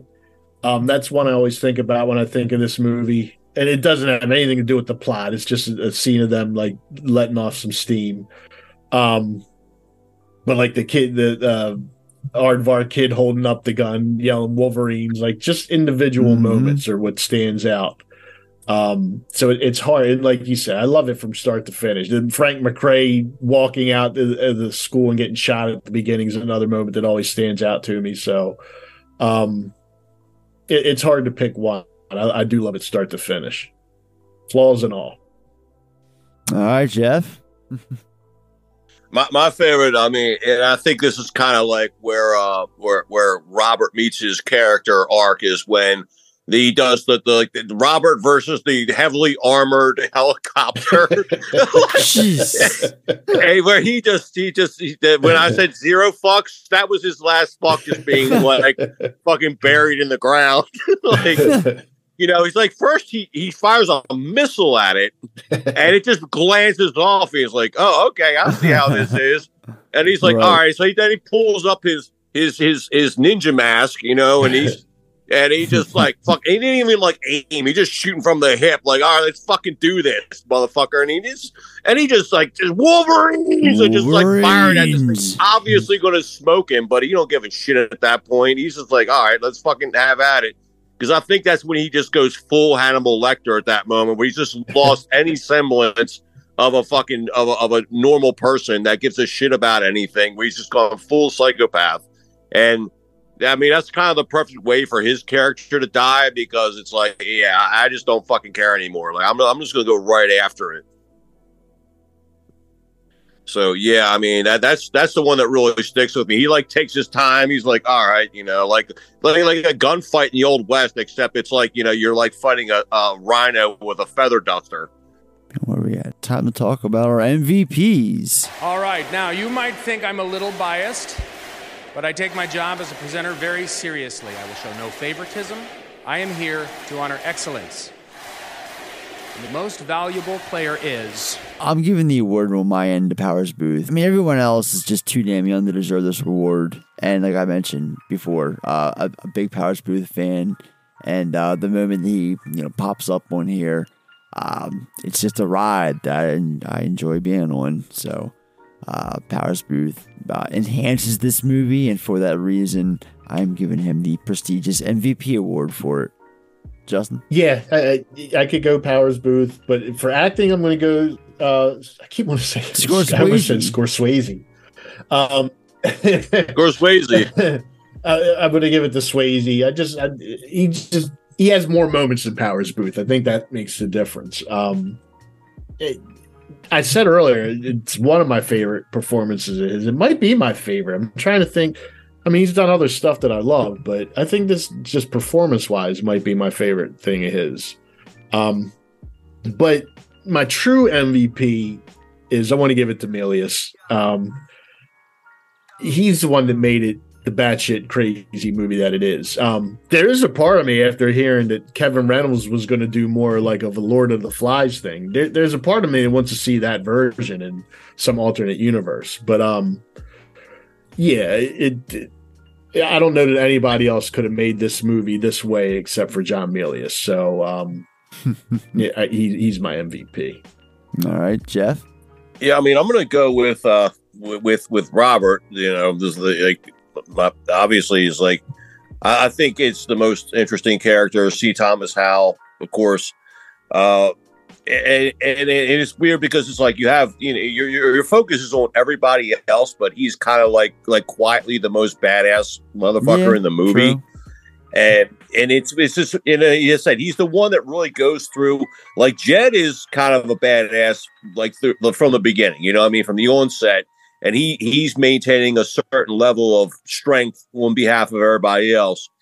But you see Robert go through the whole kind of gamut of like transition where he goes from like kind of a kind of a bitch at the beginning if we're going to be honest about it and that he and he but he they, they, they he's never killed anything in his life and then by the end he loves it You know, he he he's absolutely he's on board. He kills his own classmate for betraying him, and then he just decides to have a shootout with a fucking helicopter of all things. you know, so like, but but it's really that like that kind of slow descent into like like like like like craziness that kind of makes him uh, in a way believable that when he has nothing left to lose he knows his dad's dead he knows his mom's dead he's like i have nothing left. I don't even necessarily care about these people that much. I just want to kill as many russians as i can. And it's it's it's, it's very interesting because and he he just he, he just he, he like the the scene where uh where where daryl uh you know, where, where, they find out that he's the rat. I mean, before he even shoots him, the first thing they do when they ambush him is he just walks out after after they've done killed everybody. He, the first thing he does is walk out, pulls out his his sawed off shotgun, which happens earlier in the film, and he he just like just flicks it, knocks the the, the cover off, you know, so you can aim it. He's just going to go going around at that point, just finishing guys. I mean, he's like so bloodthirsty at that point. It's fucking crazy. You know, he's just like, here, let me get rid of this fucking thing so I can just go around and plug all the guys that are left. And he said basically just while this is going on, he's out there just just just just making sure everybody's completely dead. Mm-hmm. and that's that's I mean, he's a, he's kind of a scary guy in that sense that he the whole time he's he's just kind of progressing and getting darker and darker and darker as it goes. All right. Time to give out our final effect ratings. Ow. On a scale of one. Ow. On a scale. Ah. On a scale. No. On a scale of one to ten. on a scale of one to ten. Give me the damn veggies. What do you think? All right. At the end of the day, Red Dawn. Four and a half stars out of five for me. Um, this Ooh. fucking movie just continues to make me a happy viewer. Um, it, it, it continues to be the fun, wild adventure that it is, the quotable, you know, nonstop action endeavor that it is. This movie is just fun, good to watch, some great performances at the end of the day. Um, and yeah, it, it's it's smarter than your average bear. They Milius and whoever he had help write the film, because I'm sure he had a couple of people help him out with with with the, and not Milius. Um, Kevin Reynolds uh, wrote this. Never mind. Why am I saying Milius?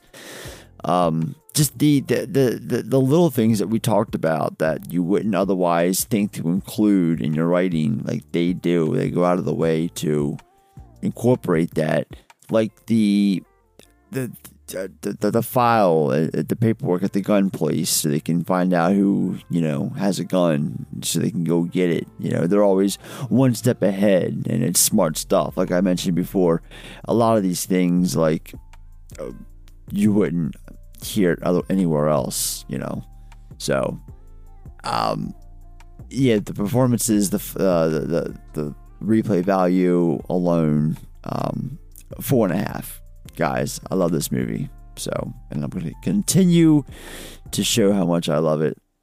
Four and a half stars. Justin. Yeah, for uh for me, not quite as high. Um, I'm going four Nice. stars. Um, yeah, uh, the the one star again. Just uh, the script could used, especially for two t- such talented guys. Um, and again, if it's not their fault, if it was like studio mandated cuts, then then I'd feel bad pointing at Mhm. them as the culprits. But um, it just needed a few more scenes. Like I said, another another ten to fifteen minutes at most could have could have easily added at least another half, if not a, a full star. Um, made it just pretty much a perfect movie, but it's pretty great as it is. Um, so yeah, I don't, I don't really have anything else to say that I haven't said already. Um, I, well, well, I will say it's a movie that I watched, you know, probably 15, 20 times now. You know, maybe not always start to finish, turning on in the middle and, and watching it that way, but I've I've seen it a bunch. And um it's a movie for a long time I kind of just took for granted, like eh, you know, uh, Red Dawn, whatever it's playing. I'm not, you know, but for whatever reason, I guess because enough time had gone by last year, I was like, eh, fuck it, I haven't watched Red Dawn start to finish in a long time. I'm going to give it a watch, and I just fell in love with it all over again. I was like, why don't I watch this movie at least once a year? Um, and now after watching it a couple times in the past, you know, year or two, I, I, I probably will make a semi regular rotation because I just have a lot of fun with it every time I watch it. All right, Jeff.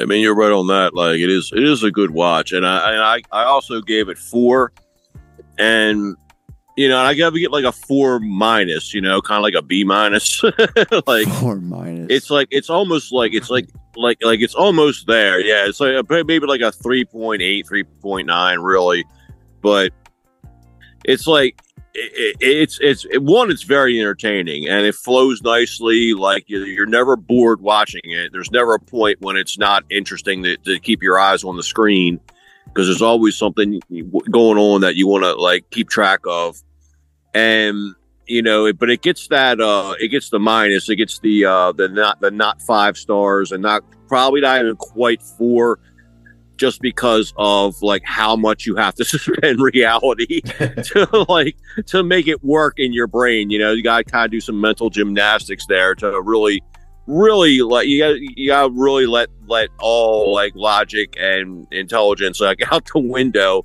to believe that these people, these obviously like 20 some year olds who are high school kids, because I, I see high school Oh, kids yeah, now everywhere. and I feel like they look like they're 12, you know, and I can't picture these guys leading a, uh, a, a, re- a rebellion, let alone like, like having like Navy SEAL tactics.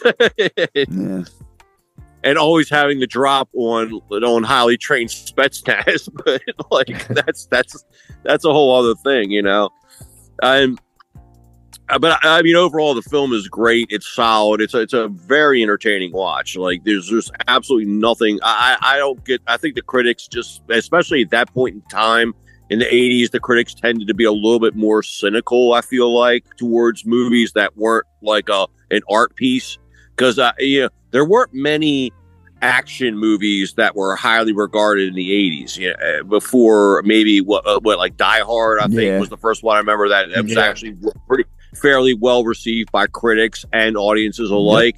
But up to that point I feel like they just they just went out of their way to trash anything when a lot of us the audience was just eating the shit up. Like oh my god this is fucking great. Like it's you know it's over the top violence it's stupid but it's fun to watch. So that's that to me that's a good thing. I mean that's that's the most important thing to me with a movie is that it's engaging that it's it's it's it's keeping you interested the whole time.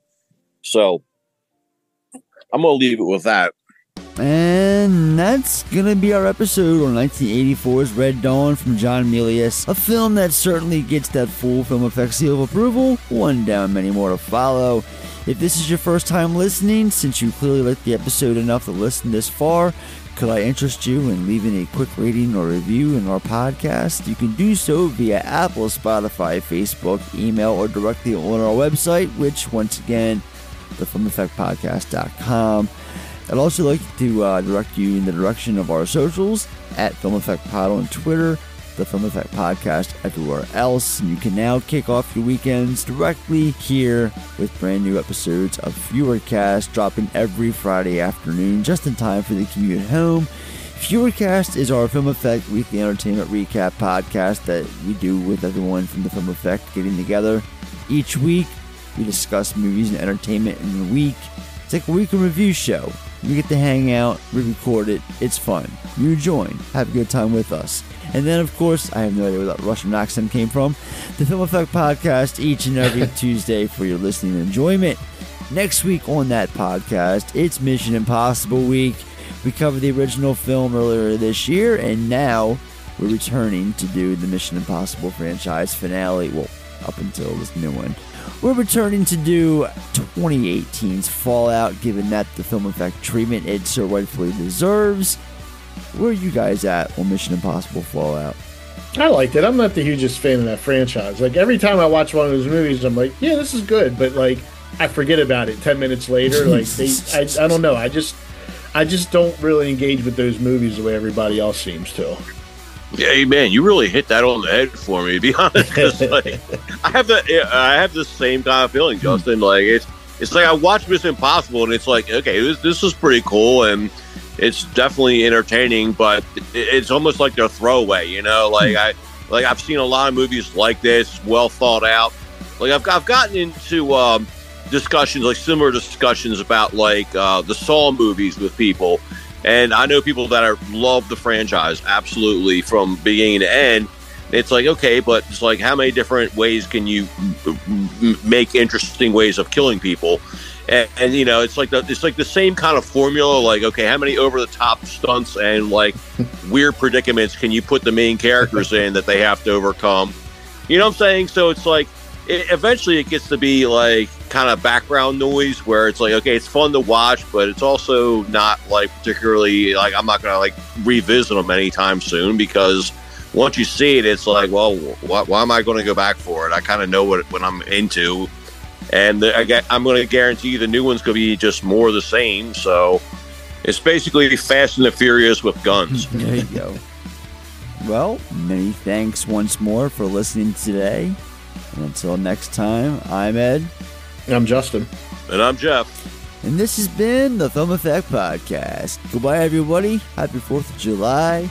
Wolverines. see ya. Happy 4th, everybody. All right, gang.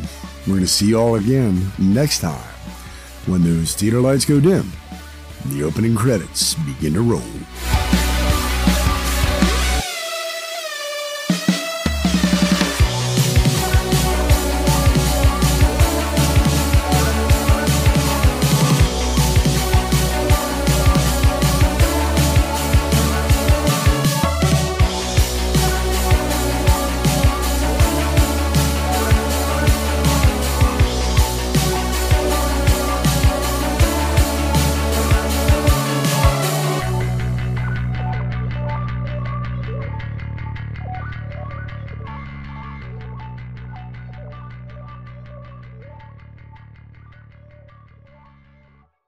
This concludes our broadcast day.